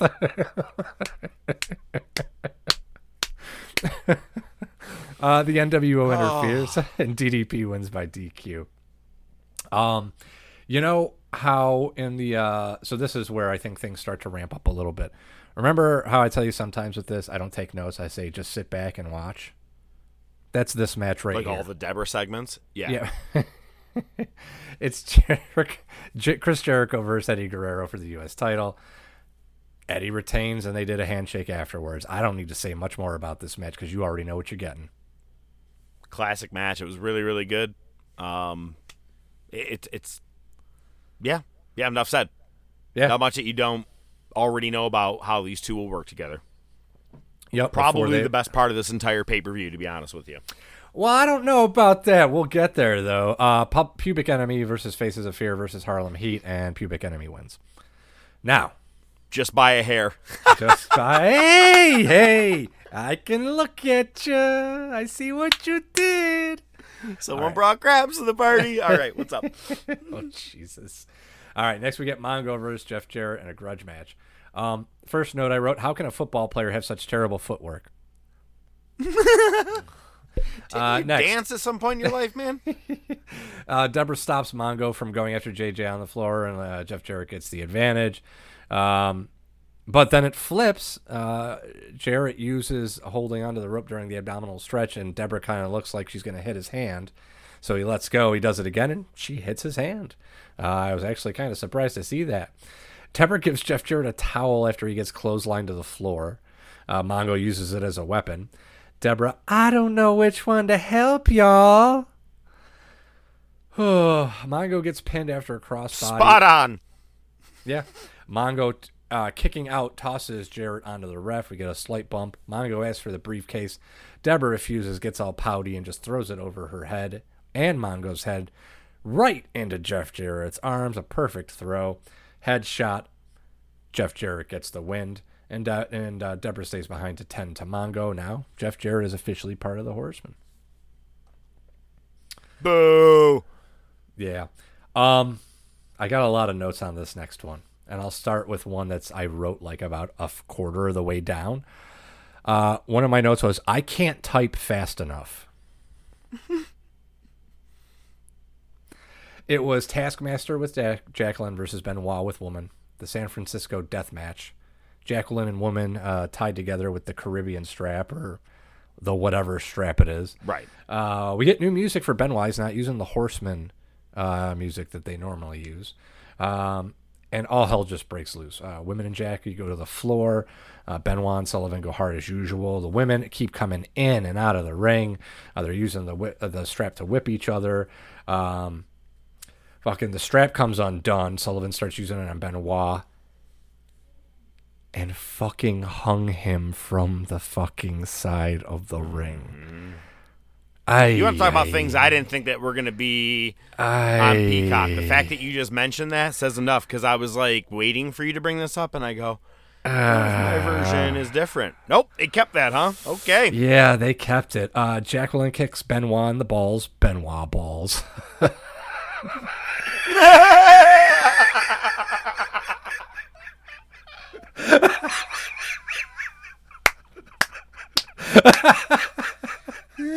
oh my god! Please move on. Please. Oh my god! You want to talk about something I never thought would have ever, ever been said on this show, but also, how has it not ever been said on this show? Did you have that written down, or did that just No, come natural to you? I just did.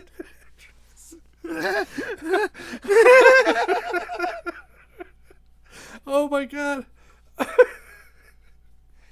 The finish of the match. Let me see if I can try to Oh my compose myself. Uh, the finish. Oh my god. Saw a table spot. Yeah, let's get. Okay, yeah. Well, I, I got to get through some of these. I'll, I'll try to pick out the hot spots here. Um, the women end up beating up the guys at one point. Um, Jesus Christ. so yeah, so all right, so so yeah, they get a table in the ring. He sets it up. He puts Sullivan on top of it.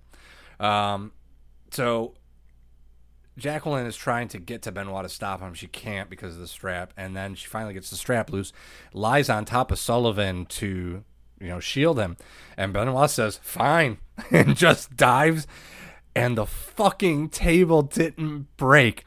He rolls Table off- no sold. yeah, he rolls off, Jacqueline rolls off, and Sullivan rolls off on top of Jacqueline. Holy fuck. Then we get they're all down, they're all selling. Um he, Benoit does get the pin and he does it under the table, which I don't know if that was planned or not, but that was pretty fucking funny. The ref took us it took him a second to be like, where the fuck do I take do the count? Right. Uh, and then so Arn comes out, Paul Orndorff comes out, Lee Marshall comes out, Terry Taylor comes out. They are selling the fuck out of this. They get three stretchers. Wait, Lee Marshall, the guy that calls in weekly, the guys that calls is in, in yeah. front of us. Well, the No funny shit. thing is, the funny thing is, one of them says, "Oh, if Lee Marshall's out there, you know it's bad." like, okay. Like I'm not sure if that was like a slight like insider dig, but that's pretty funny. yeah, I I don't know what you thought about this. Why don't we talk about this match more? It was fucking pure I'm- chaos. it was amazing. I'm surprised it's not. Everybody talks about Benoit and, and Sullivan's feud. This is right in there. How is that match never talked about? Yeah, no. Yeah, Well, it well, was great. when I said all right, match of the night, I, I I meant wrestling match. This was a pretty good grudge match. Actually, it was pretty all hell breaking, pretty much all hell breaking loose, and yeah, I mean, and he lands right on his Benoit balls. It was pretty fucking crazy. Uh, next, we get an uncensored promo. It was a humorous promo indeed. Um, next we get the outside- Starting to rub off on you, huh? As soon as I, I mean, saw my it, I'm like- words are. as My words I- are. I, as soon as I saw it, I'm like, I have to do it. Um, we get the uh, Outsiders versus the Giant for the tag titles. Uh, Syxx comes out with the Outsiders. Um, it was hilarious. The Giant flinched when his promo, when his pyro went off. It was like he, because the ramp was weird. It wasn't just a straight shot. They had to come out from an angle Yep. and then go. And dude, you, it just a slight flinch, but I'm like, ah, caught him off guard. Okay. Well, man, the the way the match started was great because they did rocks paper scissors. The outsiders did to see who would start, and it was Hall. Um, giant drop kick Nash over the top. It looked so good. The giant doing a fucking drop kick. It looked so Yep. good. Oh man, it was amazing. Um, Syxx hits giant with the cruiserweight title when the ref's back's turn, but he only gets a two count. We get start getting a Luger chance.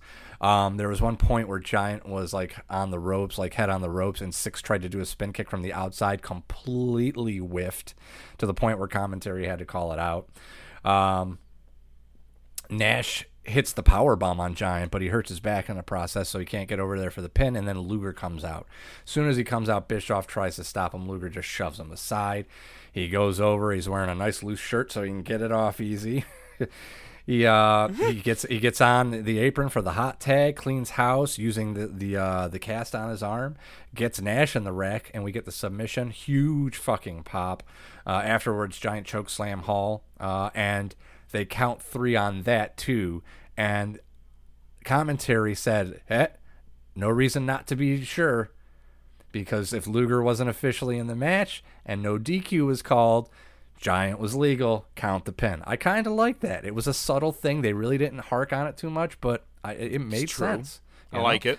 Uh, Yeah. So that's that. Those were those were two huge matches in a row. You had the Benoit Sullivan thing, and then you had the Outsiders tag titles match. Just it was the big fight feel. The crowd was into it. They popped when Luger came out. They popped when they won. It was just it, that. That was a really big match. Yeah. And then the main event. Yeah, that's kind of how I feel. Like I was like, well, yeah, but hang on, let's move on because you know, I I wrote I would that have called uh, this a very nice shit sandwich at the end of the day. no shit, an out an open faced shit sandwich. um, this is one of the few times that I'm okay with the champ coming out first.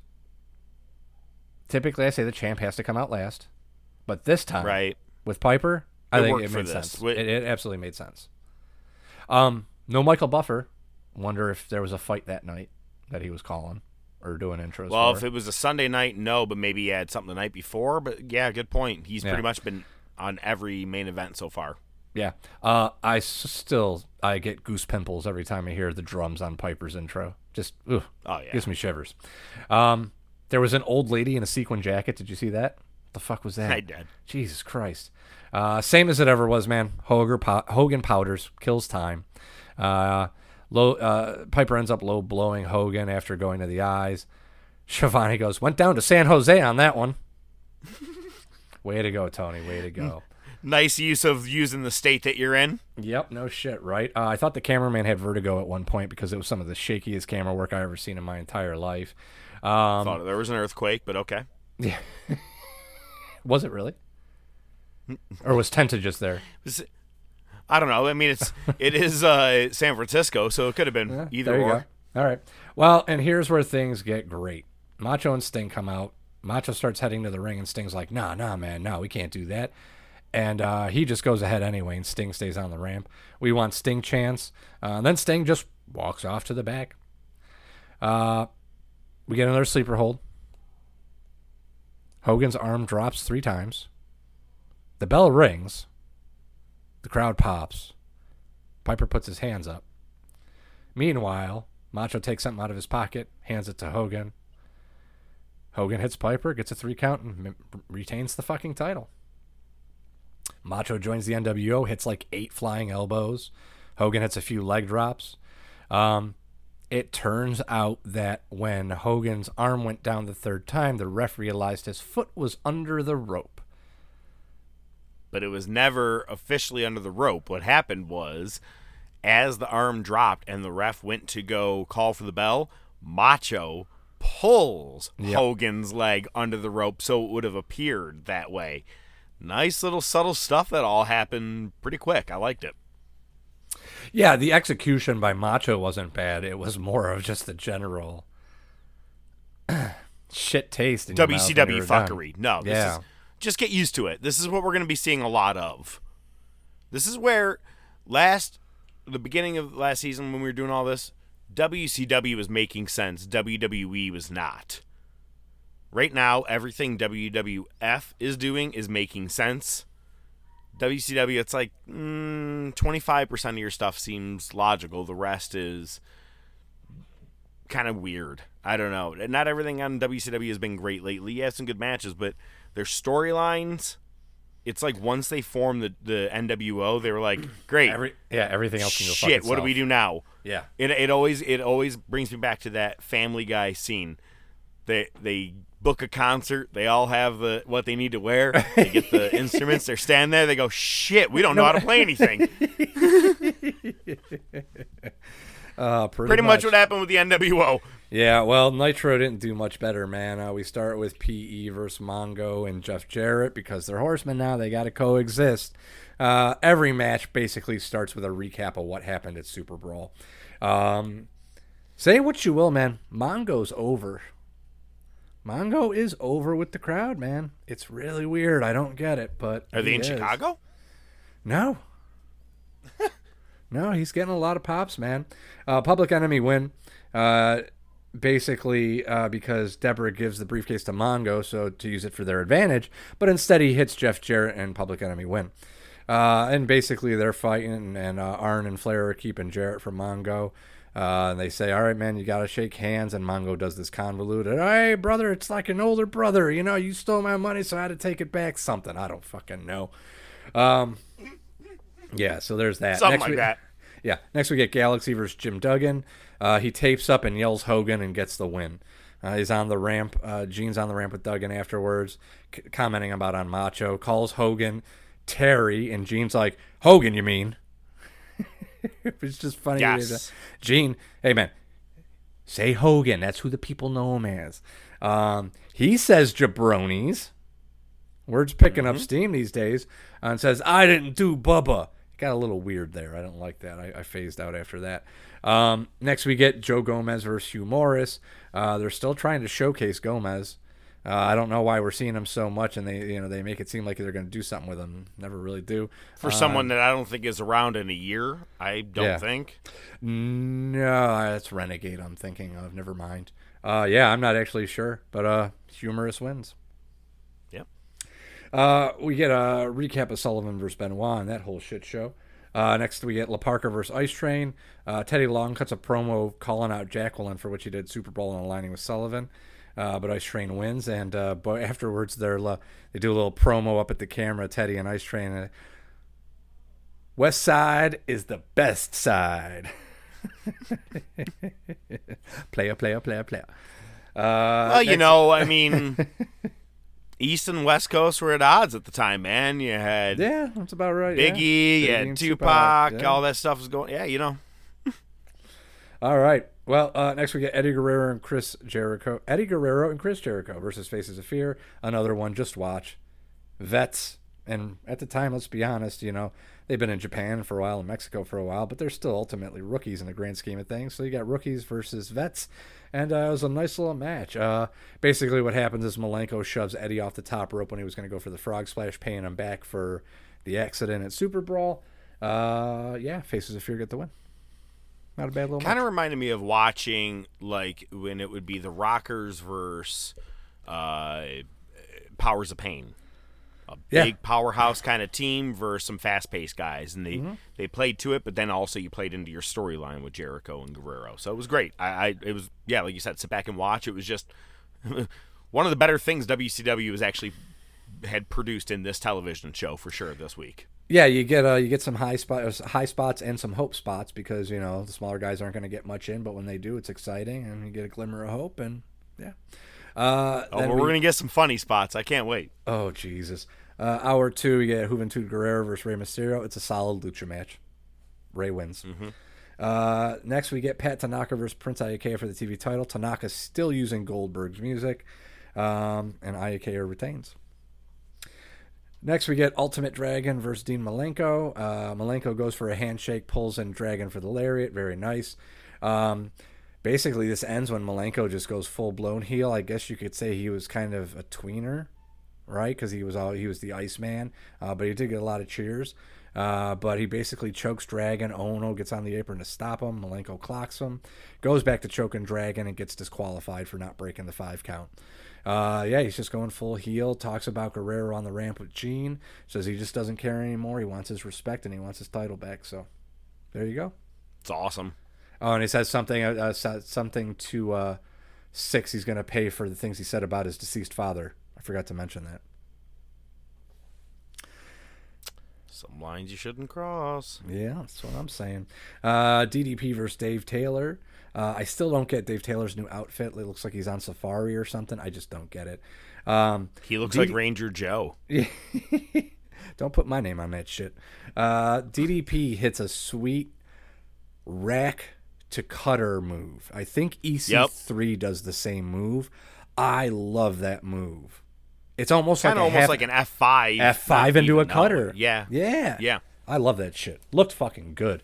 Um, and the thing was, he took his time with it. He got set up and he did it properly. He didn't rush it. It just looked clean, looked good. Uh, Macho comes out with spray paint as the outsiders kind of outflank DDP. Macho sneaks in behind and attacks him. Uh, a fan hits the ring, and Scott Hall laid in some shots. Luckily, they got him out of there before Macho could get his hands because Macho was on his way over there and was not having any of that. But Macho's man- like, this is what I live for. He's waiting for that. and this isn't the fir- this is like the third time we've seen Scott Hall clip a fan. And man, he don't fuck around either, man. He goes right for it. It was impressive. Kind of fun to be dude- a heel back in the day. You get to clock the shit out of people. right and i get and i give him credit too because the dude stood on his feet for a while i thought he would have went down but he stayed on his feet it was impressive um, oh, I thought he was asleep while standing. right. Uh, yeah, man. Uh, Macho, uh, both at uh, Super Brawl and on this show, has a hard time spray painting NWO on people's backs. It just looks like a bunch of black lines. It's like it completely non-discernible. Uh, They didn't give him like a cardboard or anything in the back to practice on. Yeah, know, right? Well, you know, these guys are all oily, you know, it's, it's just a different medium. Uh, we get another elbow drop from Macho. We go, head to a break, and uh, they're all in the ring, and they bring out Hogan, and like, we got a present for you, and it's fucking Liz. and honestly, this is weird because it's the first time Liz has smiled since being in the NWO. Like she looked legitimate happily. And the cool thing was like they didn't play it off like, oh, it's your long lost love, it's your ex wife. They they made it kind of goofy, like they were old friends. Like he kind of hugged her and kind of almost gave her a noogie. It was really funny. Uh, I liked that. And guess what else it is? In a way, you have the return of the Mega Powers, and Yeah. Liz is there. The band's back together. So Yeah. yeah, she should be out smiling. It was cool. I liked it. I thought it was. I noticed it too. I'm like, she's seemed like a captive person all this time, and now she has. The, she's got everybody right there. She's ear to ear smiling. Thought it was cool. Yeah, the little things. That was Yeah, the man. little things that actually worked. Absolutely. That's why we do this. Pay attention to those things we might have missed. Uh, we got another humorous promo for Uncensored. Uh, and then we get our main event Harlem Heat versus Luger and the Giant for the tag titles. Uh, did you happen to notice that chubby kid with the bowl cut that was on both Super Brawl? Yeah, he was actually, they showed him again. He was on Nitro too. Looks like somebody we know. Um, Bischoff gets on the mic prior to the match starting. Uh, NWO's with him. They, why not? I was going to say somebody else, but that was from 20, 30 years ago. So, um, you you know you know where this is going. You know this is mm-hmm. going. Those tag belts belong to the outsiders. You are not authorized to wrestle. You used your cast in the match. Luger says you're going to have to carry me out on a stretcher if you want me to give you these titles, but he has a proposition. He'll hand over the titles as long as it, and uncensored, every belt the NWO has will be on the line. WCW versus NWO. Sting comes out, enters the ring, stands in the middle of the ring. Commentary sells that. He stares down Hogan. Hogan hugs him, and he kind of just pivots on one foot so he's more on the NWO side of the ring. And that's how the show ends. Yep. He didn't hug him back. His arms were at his side. Mhm. He he let Hogan hug him, and yeah, that pivot. But the pivot was to face the WCW guys. Yep. So it's apparent Sting is now joining the NWO. That's what they're making it look like. So it was Yep. There you go. nice little end. Good cliffhanger. Yeah, It's commentary probably one of their best cliffhangers that they've done. Normally, it's just everybody beating the piss out of each other, and then it's we or Hogan go, we're out of flexing. time. yeah, or it's Right. Flexing. Yeah. Exactly. All right. So uh, we get Raw. It's the Manhattan Manhattan Center. It's where Raw started. It's a best Raw to date of us doing this show. I Oh, feel like hands it was down. just so much fun. Well, so the the first match I can't say was really fun, but it's it's so goddamn weird seeing Barry Windham with a black mustache and black hair like that was very weird. Uh, but the reason I say that is because we get the new Blackjacks, which, if you don't know, is Barry Windham and Bradshaw. Um, we get Nitro. Which is funny because they don't keep calling him Barry Windham. They keep Windham. going Wyndham, Yep. Wyndham, Wyndham, and I'm like, hey man, where's Bray coming out? Man, where is Wyndham? I'm like, every time every time they keep saying Wyndham, I'm like, so this name has been used. All right. you know, Vince likes the one named guys, you know. Oh, Uh, so they're taking Surprised wasn't Godwins. just Barry. You're I- Barry. Yeah, well, Wyndham's better. Let's be honest. Uh, we get Nitro sucks chance. Uh, Vince no sells it. Uh, Vince teasing he has a surprise for later. Uh, later on, we're gonna get Marlena and Sunny in an arm wrestling match. I can't wait for that. Ooh, that should be the episode logo, with Honky Tonk Man in the middle. Get a good grip. Perfect. Done. Uh, King mentions ECW about sh- them showing up tonight. Uh, we see Ken fucking Shamrock in the crowd. Um, yep. We, we get We Want Sandman chants. Uh, Blackjacks get the three count when Phineas's foot was on the rope, but the ref didn't see it. Um, so the second ref enters and they argue. Uh, the call stands, so the Godwins dump slop on the ref. And the ref just does the exaggerated slip on the fucking floor thing constantly. Yeah, it was a hoot. Like everybody slips every time. Has no one ever stepped on anything wet before? Santana was the probably the most exaggerated ever when the uh, orange juice fell from the from Yeah, above the true. ring. That that was probably the worst ever. Um, to the point where Santana's like, "Yo, stop it." Um, so next, the fucking Eliminators hit the ring with Paul E. and holy shit, EC Dub Chance. He introduces Little Guido from FBI. Um, Paul says, "Hit the hit the music of the opponent," and it's the fucking BWO. So let's let's just lay this out here.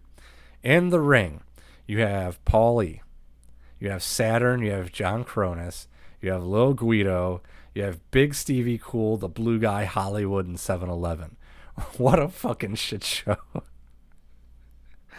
It was As so... I said, best show to date. Only because of all this ECW stuff. I was like, wow.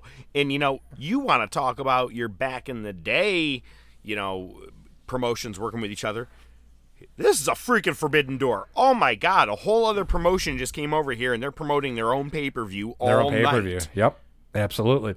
So yeah, so, And- but what's great about it is that Paul E came in and you know, look at him and Jerry work great together. I don't know if there was real hatred ever in the back in the day or if they were just that great of workers, but yeah, say whatever the fuck you want about us. Yeah, we're in a bingo hall. Say whatever you want, man. That's fine. We're, we're good with it. Like they could say all the bad stuff and they were like, "That's fine. We're proud with what we are." I mean, I love, dude. They came to the right place. Coming to this place right here was the I mean, you were at the mecca of a great ECW type crowd. Absolutely. They couldn't have done this anywhere else to begin with. It, putting it in the Manhattan Center was, oh god, was so awesome. Oh yeah, and I love that venue. It's it's perfect. Um, so yeah, so we get B- Big Stevie Cool versus Lil Guido. Lawler's calling out the ripoff. Like he shouldn't even be mentioning the ripoff because that's the other side, but that's fine. And then I caught that too. He's like, it's a ripoff. I'm like, go on. Let's hear you finish that statement. don't yeah, don't acknowledge it, you moron. and then the ECW World Champ comes out. It's fucking Raven. And they teased it, man. It was just enough. And when you saw everybody start turning their heads, man, it was awesome. Uh, Gold uh, Goldust is backstage cutting a promo on ECW invading. Basically relates them to B movies. Cool, keeping the movie thing going. Uh, he'll be taking on Savio tonight. Uh, they start asking Paulie about Goldust, and he says, "You know what? I don't care. Homosexual, bisexual, asexual. If Marlena's part of the package, I'd go home with him." I love that answer. Oh, I love I love Paul Heyman so much. uh, Stevie wins with the Stevie kick. Uh, we get Sunny um, one thing I did catch that Vince said, he called him. He called. What what what what's Stevie known as here? Stevie Richards. Uh, cool Stevie Richards, is it? Cool Stevie Big Stevie Richards. Cool. Big Stevie Cool. Sorry. Do you know what Vince called him? Big Daddy Cool. Stevie Ray. Oh, oh God. He goes, "That's Stevie Ray on the outside," and dangerously goes, "Uh, that that's Big Stevie Cool." And I was like, "Bro, oh my God, you can't even cross promote the right way. Now you're putting in a third promotion. You're talking about Harlem Heat's guy, dude. Oh my God." Caught that. Thought that was tremendous. Oh my god. Uh, so next we get Marlena versus Sunny in an arm wrestling match, and Honky Tonk Man's gonna be the uh, the official for the arm wrestling match. Honky gets in the ring and fucking whatever Mike picked this up, dude. They were having issues all night with the with the sound and the video. I don't know if it's because the pops were so big or what it was, but somebody clear as day. As soon as Honky Tonk gets in the ring, you suck. that was it was like everybody got silent in the right time or that guy just got picked up the right way because yeah, Yeah, it right. got picked up loud Uh, Sunny doing her best Rick Rude impersonation. I'm not even gonna say that. She legit did Rick Rude's gimmick, legit top to Oh. bottom. you caught it Oh yeah. the this is for all of you overweight Yeah. sweat hogs all the way down to the hit my the music. Yeah. A hundred percent. dude Yeah. She it was awesome Yeah, absolutely. She did it perfect too. Um, Sunny says she's going to allow Marlena to forfeit because of her injury from uh, Chyna's attack the other Chyna. night. Marlena, oh my God. You don't hear her speak often. She goes, Well, it's good to see you stopped working 42nd long enough to make it tonight. nice uh, hometown crowd local street pop nice Oh, nice yeah. name something that they know where all the whores work I'm sorry, what did she say? where all the whores bunch of whores running around one time. Um, so uh, they start uh, getting ready uh, for the match. Sunny pulls her hand away as Honky Tonk's about to say go. Uh, she does that again. King says, "You know, the grip's really important." And Honky Tonk's man, all right, get it in there, grip it good, grip it good. I'm like, dear lord, they're not even trying, not even trying to be subtle about it. Um, Marlena's about to win, and Sunny throws the salt or the powder in Marlena's eyes, and nothing ever happens. You hear another fan, you fucking bitch, you fucking bitch. It was insane. You would have thought like they were at a bar and fighting over a dude or something. This random. Even worse, you would have thought that this was edited. Again, other parts of me going, I must have a very awesome version compared to whatever ODM is watching this week. And you're naming all the things that I didn't think made the air. That's awesome. They didn't take everything off of Peacock. Exactly. Uh, we get Savio uh, going after Marlena afterwards, and Goldust makes a save, which is leading right into their match. Um, I do the- love a good segue like that when you have the one person come out, interfere. Oh, his opponent happens to come out and jump. Well, hey, hey, ring the bell. You guys are supposed to wrestle. Since you're here, uh, why don't we start? I always like that. Just good time Yeah. saver. Uh, this was weird because they had Miguel Perez on commentary. His English was a little broken. Yeah, you, you could tell he was having a hard time keeping up with the pace. Uh, but he's a he's you know he knows Savio Vega and he's talking about his betrayal and moving to the Nation of Domination. Um, Nation gets involved for the DQ, but Perez makes the save. So that's all that was. Um, Actually, I kind of liked. So first of all, uh, I can't wait for. I forgot Miguel Perez wrestles for WF in this area. In this era, becomes a part of the Los Boricuas, all that stuff, and I forgot that when this dude takes his shirt off, he's still wearing a Bill Cosby sweater. Um, I, I forgot all about that. But when I he feel was like talking, we saw him already. We saw him already once, I think, doing. we this. may have. But yeah. Um, oh, I think wasn't he a part of the Rumble? Yeah, I think so. '97 Rumble, I think. Something, man. I just remember the sweater. Something recent. But yeah, but it's funny because he, um, i- i- like you said, he, the commentary couldn't really keep up, and they're like, he's joining the nation, and blah blah blah blah. Like he goes, he's a, he's a bad man, Vince. He just kept calling him a bad man, and I just kept like, he's a bad man. I just thought it was really funny. But the funniest part is that when he goes to make the save, he jumps off the top rope. Fucking Savio just sideswipes it and walks away. I was like, they didn't even let him make a good save. Right. He had to flop on his first original save. I just, I just thought it was great that even on the first shot, Savio was like, nah, try again. it's like the Samoa Joe walk away. It was just perfect Yeah. how he did it, and I was like. Is this how he's gonna? Uh, is he gonna get his ass kicked here? Then he made the save with some drop kicks. I just thought it was funny how the first thing he did, he just no connect. Yeah, it was weird. It was really weird. Uh, so they do a flashback to Tiny Tim and Lawler. They must love that clip because that's like the third or fourth time we've seen it since we've started doing this. Um, King's at ringside to introduce Shamrock. You're the Lawler- Dairy Queen. Oh Jesus! Lawler's acting like he knows Ken and trained him, and Ken is doing his worst. Uh, I, I don't know. I, I don't know. Oh my God! Wait, wait, wait! Hang on. I have it memorized. I had this written down. Hang on. Go ready? Ready? it. Go ahead. Do do some of Lawler's part. Just say anything like the "you trained me," blah blah blah. All right, whatever. why don't Go you, ahead. why don't you tell him about all those times that we were in the gym and I, I gave you all these moves? I showed you all the moves how to use on these people. I, uh, I I I don't know you. Wait. Go ahead. What was the next one? Yeah, yeah. Well, what are you talking about? You know, all those moves, all those submission moves that you use, I showed on the, on the young guys. Y- You're lying. Go ahead. Give me one more. But, but but what about all those times that we hung out? Oh, remember the story when we went uh, when we went out and saw all those girls? I I don't know you. You're lying. so he basically took the first sentence, the second sentence, and then made a third sentence out of both the first two sentences. I was like, did he write this shit down on his palm too? It was just really funny. He goes, I don't know you. Second one, you're lying. I don't know you. You're lying. I go, oh my God. And I go to Vince. He went, big guy, can fight, can kind of speak. Let's sign him. Yeah, it was uh, it was something else. Uh, and then it was, It was horrendous to watch, man. For me, saying this is one of my favorite episodes. Maybe it's because I found that part so comical because of the him repeating the thing and just doing the stutter and everything. The huh, I I don't know you. Huh. it was it was horrible. Oh And my god. And then King walks away and he's looking at Sham- Shamrock's looking at other people in the crowd, going, "I don't know him. I don't know him." Way to keep selling. Yeah, yeah, you got to keep selling, man. Uh, we get a promo for the Slammy Awards, which we'll be watching soon. Oh, and listen, let's So- not, listen. Go ahead. Are, are you going to talk about the Slammy Award that they're talking about, or are you just going to move right on? Oh, I was going to loop back, but let's talk about the Slammy Awards. Well, no, I meant this exact award that they're talking about. It's the one, two, he's got him award. First is like I I- like I, I don't even remember anybody other than the last one. Okay, I'm gonna repeat the category. One, two, he's got him award.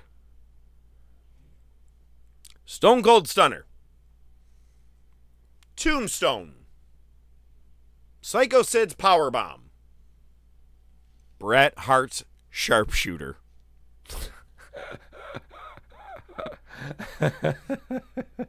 Okay. Do so you count one, two? I- He's got him on that. I just stared at it. and I go, I think I would change the name of the category. Is all I'm just trying to say. Say finishing move, but they go one, two. He's got him. I go, one of these things are not like the other.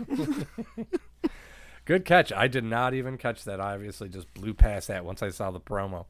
Um, next, we got a Buffalo Boy, Mikey fucking Whipwreck, Mhm. uh, versus Taz. I I do like the how he comes out like a boxer with his team. What I was not a fan of was Bill Alfonso in that goddamn whistle. oh, then you definitely don't like uh, 96, 97, 98 uh, ECW because that was at least a good 10 minutes of every episode. Um, Fucking hell.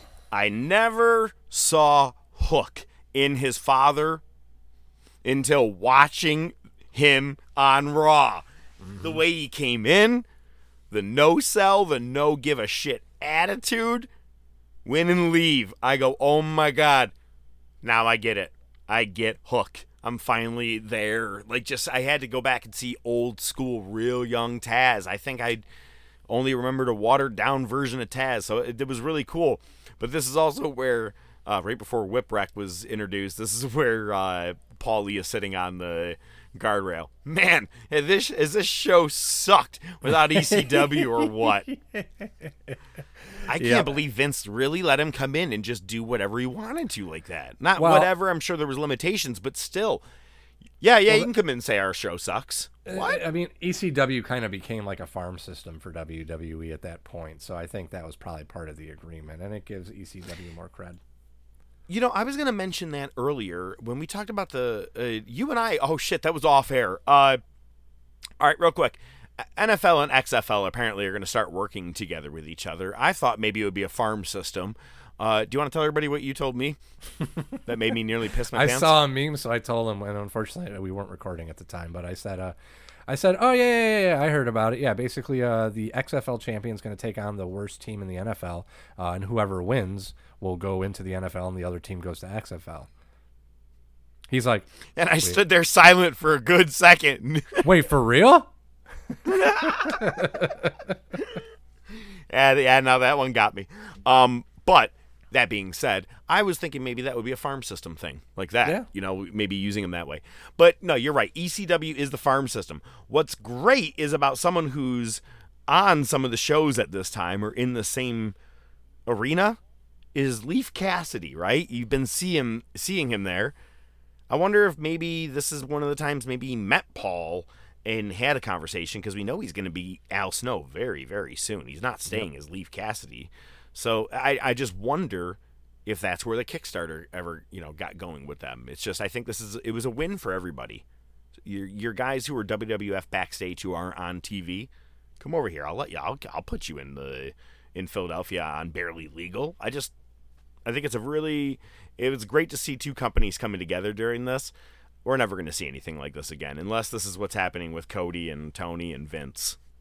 Doubt yeah, it, but just saying. We'll. Yeah, I doubt it as well. Um, Could you imagine on Raw tonight? Cody is on, uh, you know, okay, Fab, when we're recording. Kayfabe, pal. All of a sudden, it comes back. He's sitting on the the guardrail. Man, has this show sucked without AEW or what? that would be fucking awesome. Oh, and it'd be 25 years to the day too, almost. Wow. There you go. Uh, yeah, speaking of Paulie, uh, he cuts a promo on King during commentary, and their back and forth is just amazing. The way they talk shit, and we get more of it. Um, fans get distracted because they're watching Sabu almost killing himself, um, and then Whipwreck and Sabu almost die. Uh, Taz tries suplexing Whipwreck over the top. They botch it. He finally goes over, and as he's going down, Sabu hits a neck breaker on him. It was fucking nasty and botchy that flip over the top rope, I'm betting you when Vince saw that, he's like, and that's why they don't work in this company. Because it was a shitty botched throw over the top rope. Um, was the R sign that Sabu nearly died off of, was that like just put up with like a it like that was cardboard and they just had one plank of a wood like holding Yeah, it it up was because like, what know, the heck like- that thing it like it had ornament. very little yeah very little support on that thing because I was like no one tested this ahead of time he just looked and goes yeah I'm scaling the yard tonight that's it that was it like you didn't really look into it Yeah, it was nasty. Uh, but yeah, Taz wins by submission. It's pretty cool. Uh, we got our huge surprise next, and it's the Headbangers versus the fucking Legion of Doom. Um, we get, you know, I, I'm not calling it the Legion of Doom pop. It's the Road Warrior pop. Uh, that's what It's we what it got. was, Uh, yep. In a small spot, it was really cool. Uh, more Nitro sucks chants. King says, "What are they chanting?" And Vince just laughs it off. Um, Vince says, "We don't. There's no censorship here in the WWF. Bring your signs, whatever they have to say." I'm like, man, kind of funny, don't you think? Let me tell you about a story called Night of Champions 2011 Vince I'm calling bullshit well, on that that being said, though, that, that being said, though, that's probably why we all of a sudden began to see a turn of signs all of a sudden too, because he was telling people to bring them. I don't actually remember him saying "bring your signs." I thought that was kind of cool. I, I, I- to I catch think that by- as well. I think by the end of the year, the crowd's going to be nothing but signs. 97. I remember a time when you barely saw the people; all you saw were signs. Yep. And it, you you could try your hardest to find your way on TV, but you had to have the right kind of bright colored sign or something, because if not, you just blended in with every other sign. It was it was cool to see, but also actually, but back then you could also blend in some really cool stuff, like bad shit, like. Triple H uses tampons, and they were like, "I didn't see it, man. There were so many other things I had to take there down." Were. Like, there were, yeah, there were a ton of them. Um, yeah, so man, it, it was a weird. It was a weird match. It was, ended up in a double count out, but they still hit the Doomsday device, so there was that. Um, oh my god. Next, there was a video package for Shawn Michaels with that weak ass music again, and all I wrote was Vince Tell really, me Vince, a lie. Vince re- say I lost my smile.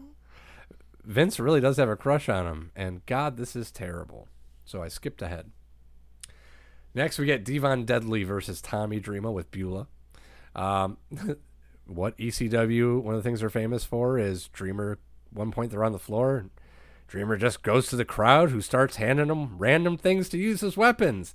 Uh, Vince said one of them was a bell. It looked like a pot to me, like a kitchen pot that just broke when he hit him with it. I don't know what the fuck it was.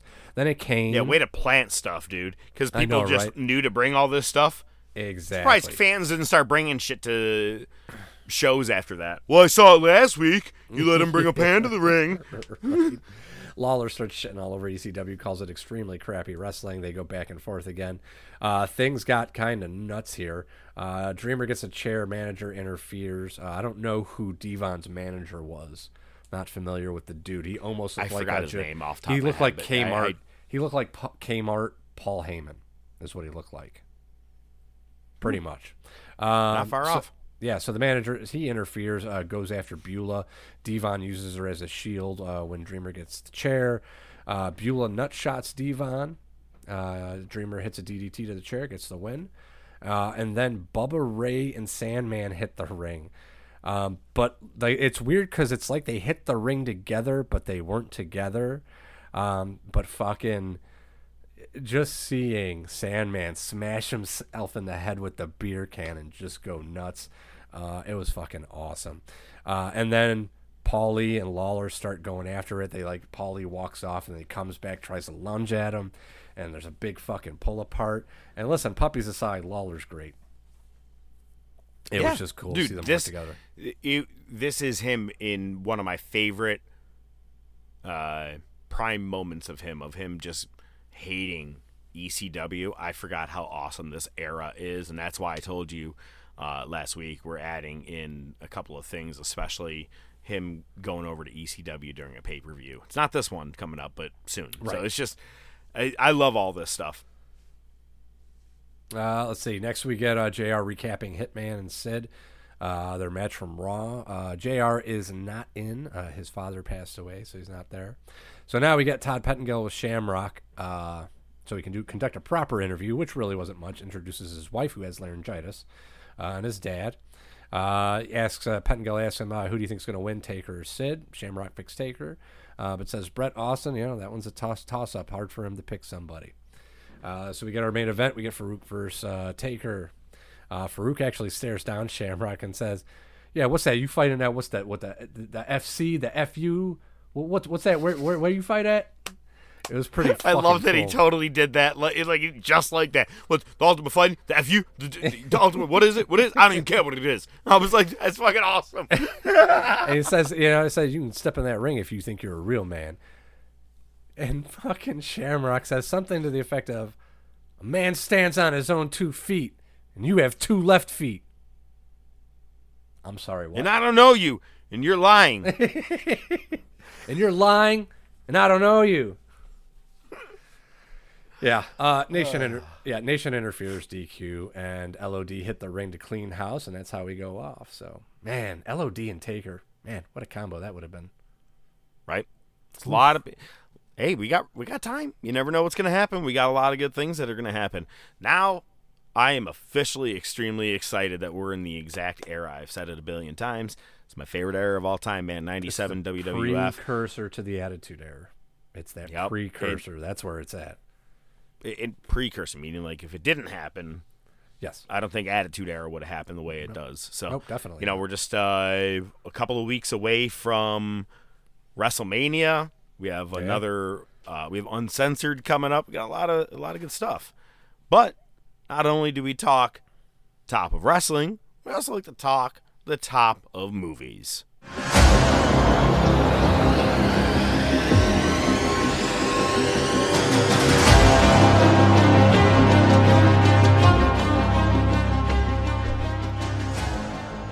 You just did some weird dance over there. and I have no idea what it is, but hopefully No, it has it's to do with the movie we're about to talk about. Uh, yeah, sure, we'll go with that.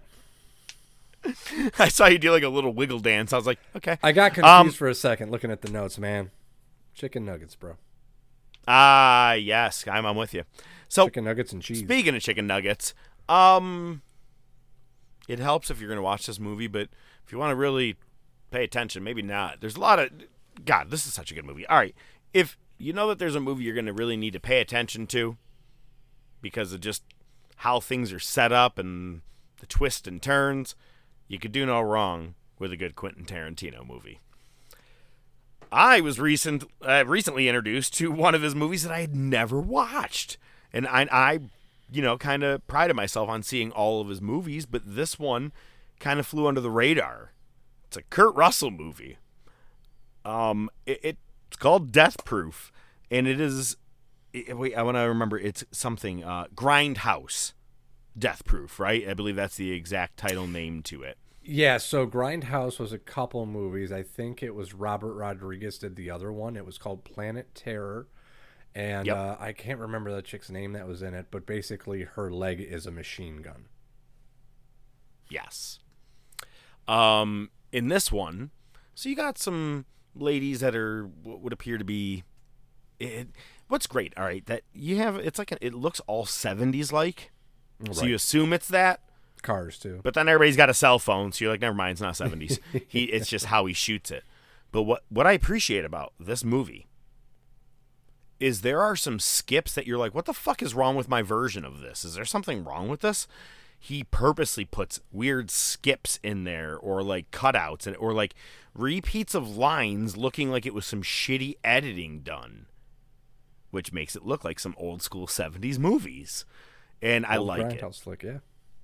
Yeah, and this has uh, someone we've mentioned on here before, uh, Rosario Dawson, uh, Kurt Russell. You have, oh man, a couple other ladies that are in this that I can't remember right now off the top of my head. Um, a lot of things happened that I did not anticipate. All right, I didn't think this movie was going to take the twists and turns that it did. Um, no pun intended. But it's what I like about his movies is sometimes he likes to have a perfect little set in the middle, and then we're going to start the whole movie over and uh, change everything up, and then that's exactly what he does. This movie's in two parts, and Yep. You win some, you lose some. Basically, is how you could kind of look at it in in this movie. And sometimes you fuck with certain people you shouldn't fuck with. And I did not anticipate. I'm not even to give away. I am not. I did not anticipate anything of how the movie ended. I was like, oh, okay, all right, all right. I'm on board. Good movie. Really, really. Uh, the cinema. the- What the effects that he does? The, yeah, cinematography effects that he that he has with it. Um, the music. Come on, man. I mean, Yeah. you got some. Uh, oh my God, what is that? The he wears a red bandana, plays the blues piano in a honky tonk down in Mexico. When she's doing the lap dance to him, that's a great Ah. old school jam. Um, some uh, uh, what's the other one? Uh, man, the one where she's like flipping her hair around. It's some good jams in the whole movie, man. Like some Tarantino thinks when he puts a soundtrack to a movie, and I, I just think this is soundtracks. Yeah. yeah, and it's kind of like what we talked about two weeks ago was The Departed. You know, I talk about movies that you know it's a Scorsese, so you had to make sure that you had Rolling Stones. Um, Rob Zombie makes sure he has to have his wife, and then when you have Quentin Tarantino, you just have a really good soundtrack and some really crazy shit. And if someone's gonna die, he's gonna put the right amount, if not an extraordinary amount of blood in there for you too, to make sure you got the picture.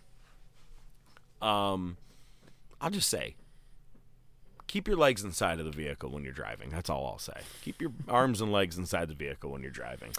What else can you can you really say about this movie, Death Proof? What do you anything you want to bring to the table? I haven't already said. Yeah, I mean, it's definitely in that old grindhouse thing. I mean, they, they showed it in the the theaters, both movies together. It's supposed to be, you know, like one of those shitty 70 horror movies, uh, B movies, basically, you know. So, you know, they took that approach with it. Um, it was definitely a weird one because, like you said, there was, I, I'd say the first third of the movie, the first act is basically its own story to introduce you to Kurt Russell.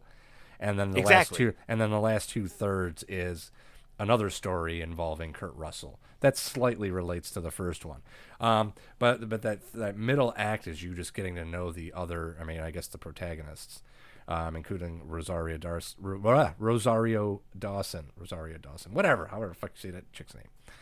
Um, Desario Rawson. Yes, very good. Thank you. Um, so it, it lagged a little bit in the middle for me, uh, but the end, Mhm. the end made up for any increased heart rate that you could think of. Um, so one of them, uh, the one that ends up on top of the car, Yep. is a legit, uh, reputable Hollywood stunt person. Had to look into that, and she's playing herself in the Yep. movie because that's what the credits said. And I go, wait, what? Yep. And come to find out, yeah, and oh my god, that whole thing. You want to talk about? You're like Badass. you think that entire moment though you're like i don't want to give anything away but you're like i think i know the obvious of what's gonna happen Mm. and things don't and it's oh god it's just such a fucking cool like as soon as it was over my adrenaline was running and i go oh what a satisfying ending to a movie i was not ready for that i was not ready for Yeah. that satisfying ending And- so and- it, it oh you go ahead yeah I was just gonna say, in traditional Tarantino style, he gets his foot fetish in. Because I don't know if you're familiar with this or if you've ever noticed this, but he has an extreme obsession with women's feet. Uh, Pulp i did not but now i feel like i gotta go back and watch like Pulp jackie brown and all that stuff well, well, Pulp Fiction, right? Uh, Yep. Oh, Uma yeah, Thurman yeah. comes in. She's got the bare feet, and they when you first meet Uma, or you know, uh, Wallace, Mia Wallace, right? You all you see is her feet, bare feet. Uh, next you have Jackie Brown, uh, Samuel Jackson's girl, the white girl, uh, Arquette. Yep. She's painting her toenails at one point. She's always barefoot throughout the whole movie. De Niro just shoots her in the middle of the parking lot. She actually- leaves her. that was- that was terrible. What do you mean you shot her? I shot her. Um, what's next? Kill Bill. There's the scene where she's laying in the back of the car after she escapes the hospital, telling her big toe to move. Um, Inglourious Basterds. If the shoe fits, you must wear it. So what do you got for Reservoir Dogs? Reservoir Dogs. There weren't actually any women in there except Use for the they got foot. shot in- It's like pain. You pump the foot. You kick her in the. All right, hey that's- man, that's, that's- another great movie of the week from us. Jesus Christ. But anyway, you get the foot fetish. There you go. That's my point. I gotta say, nothing will ever top you doing Savage, doing Tarantino, talking Pain, about okay? like a Pain! virgin. Hence, like a virgin. hey, next week we have a top topic that is going to be here and ready for you. Rest in peace. It's the era that is gone but never forgotten. We're going to talk the best of NXT from 2013 to 2021 because whatever's going on now, I don't give a shit. um, I think it's going to be more of a free for all. There's not really going to be a, a countdown or anything we need to talk. We're just going to talk the best of. We're going to come with our notes and come ready to roll. Um, a couple of weeks after that, we'll be getting into WrestleMania season and talking about the best of WrestleMania with the main events and some of our favorite moments. But next week, we will be back with some more AEW, with some more maybe WWE if Cody shows up at some point, or maybe, as I said, it's all a work. Like I've been saying, Ray ain't coming home. hope to see hear or well hope to see hear from you guys next week at some point remember share this episode share our post if you're seeing a picture of Sunny and Marlena right now arm wrestling that's what you're going to want to share share that post because then you are entered to win that shirt that's right that nice extra medium shirt that says top of wrestling podcast I am the professor. I bid you farewell. I'll be back next week, as always, with our co host, ODM, who loves to leave us with just four words. Hey, Mark. Benoit balls.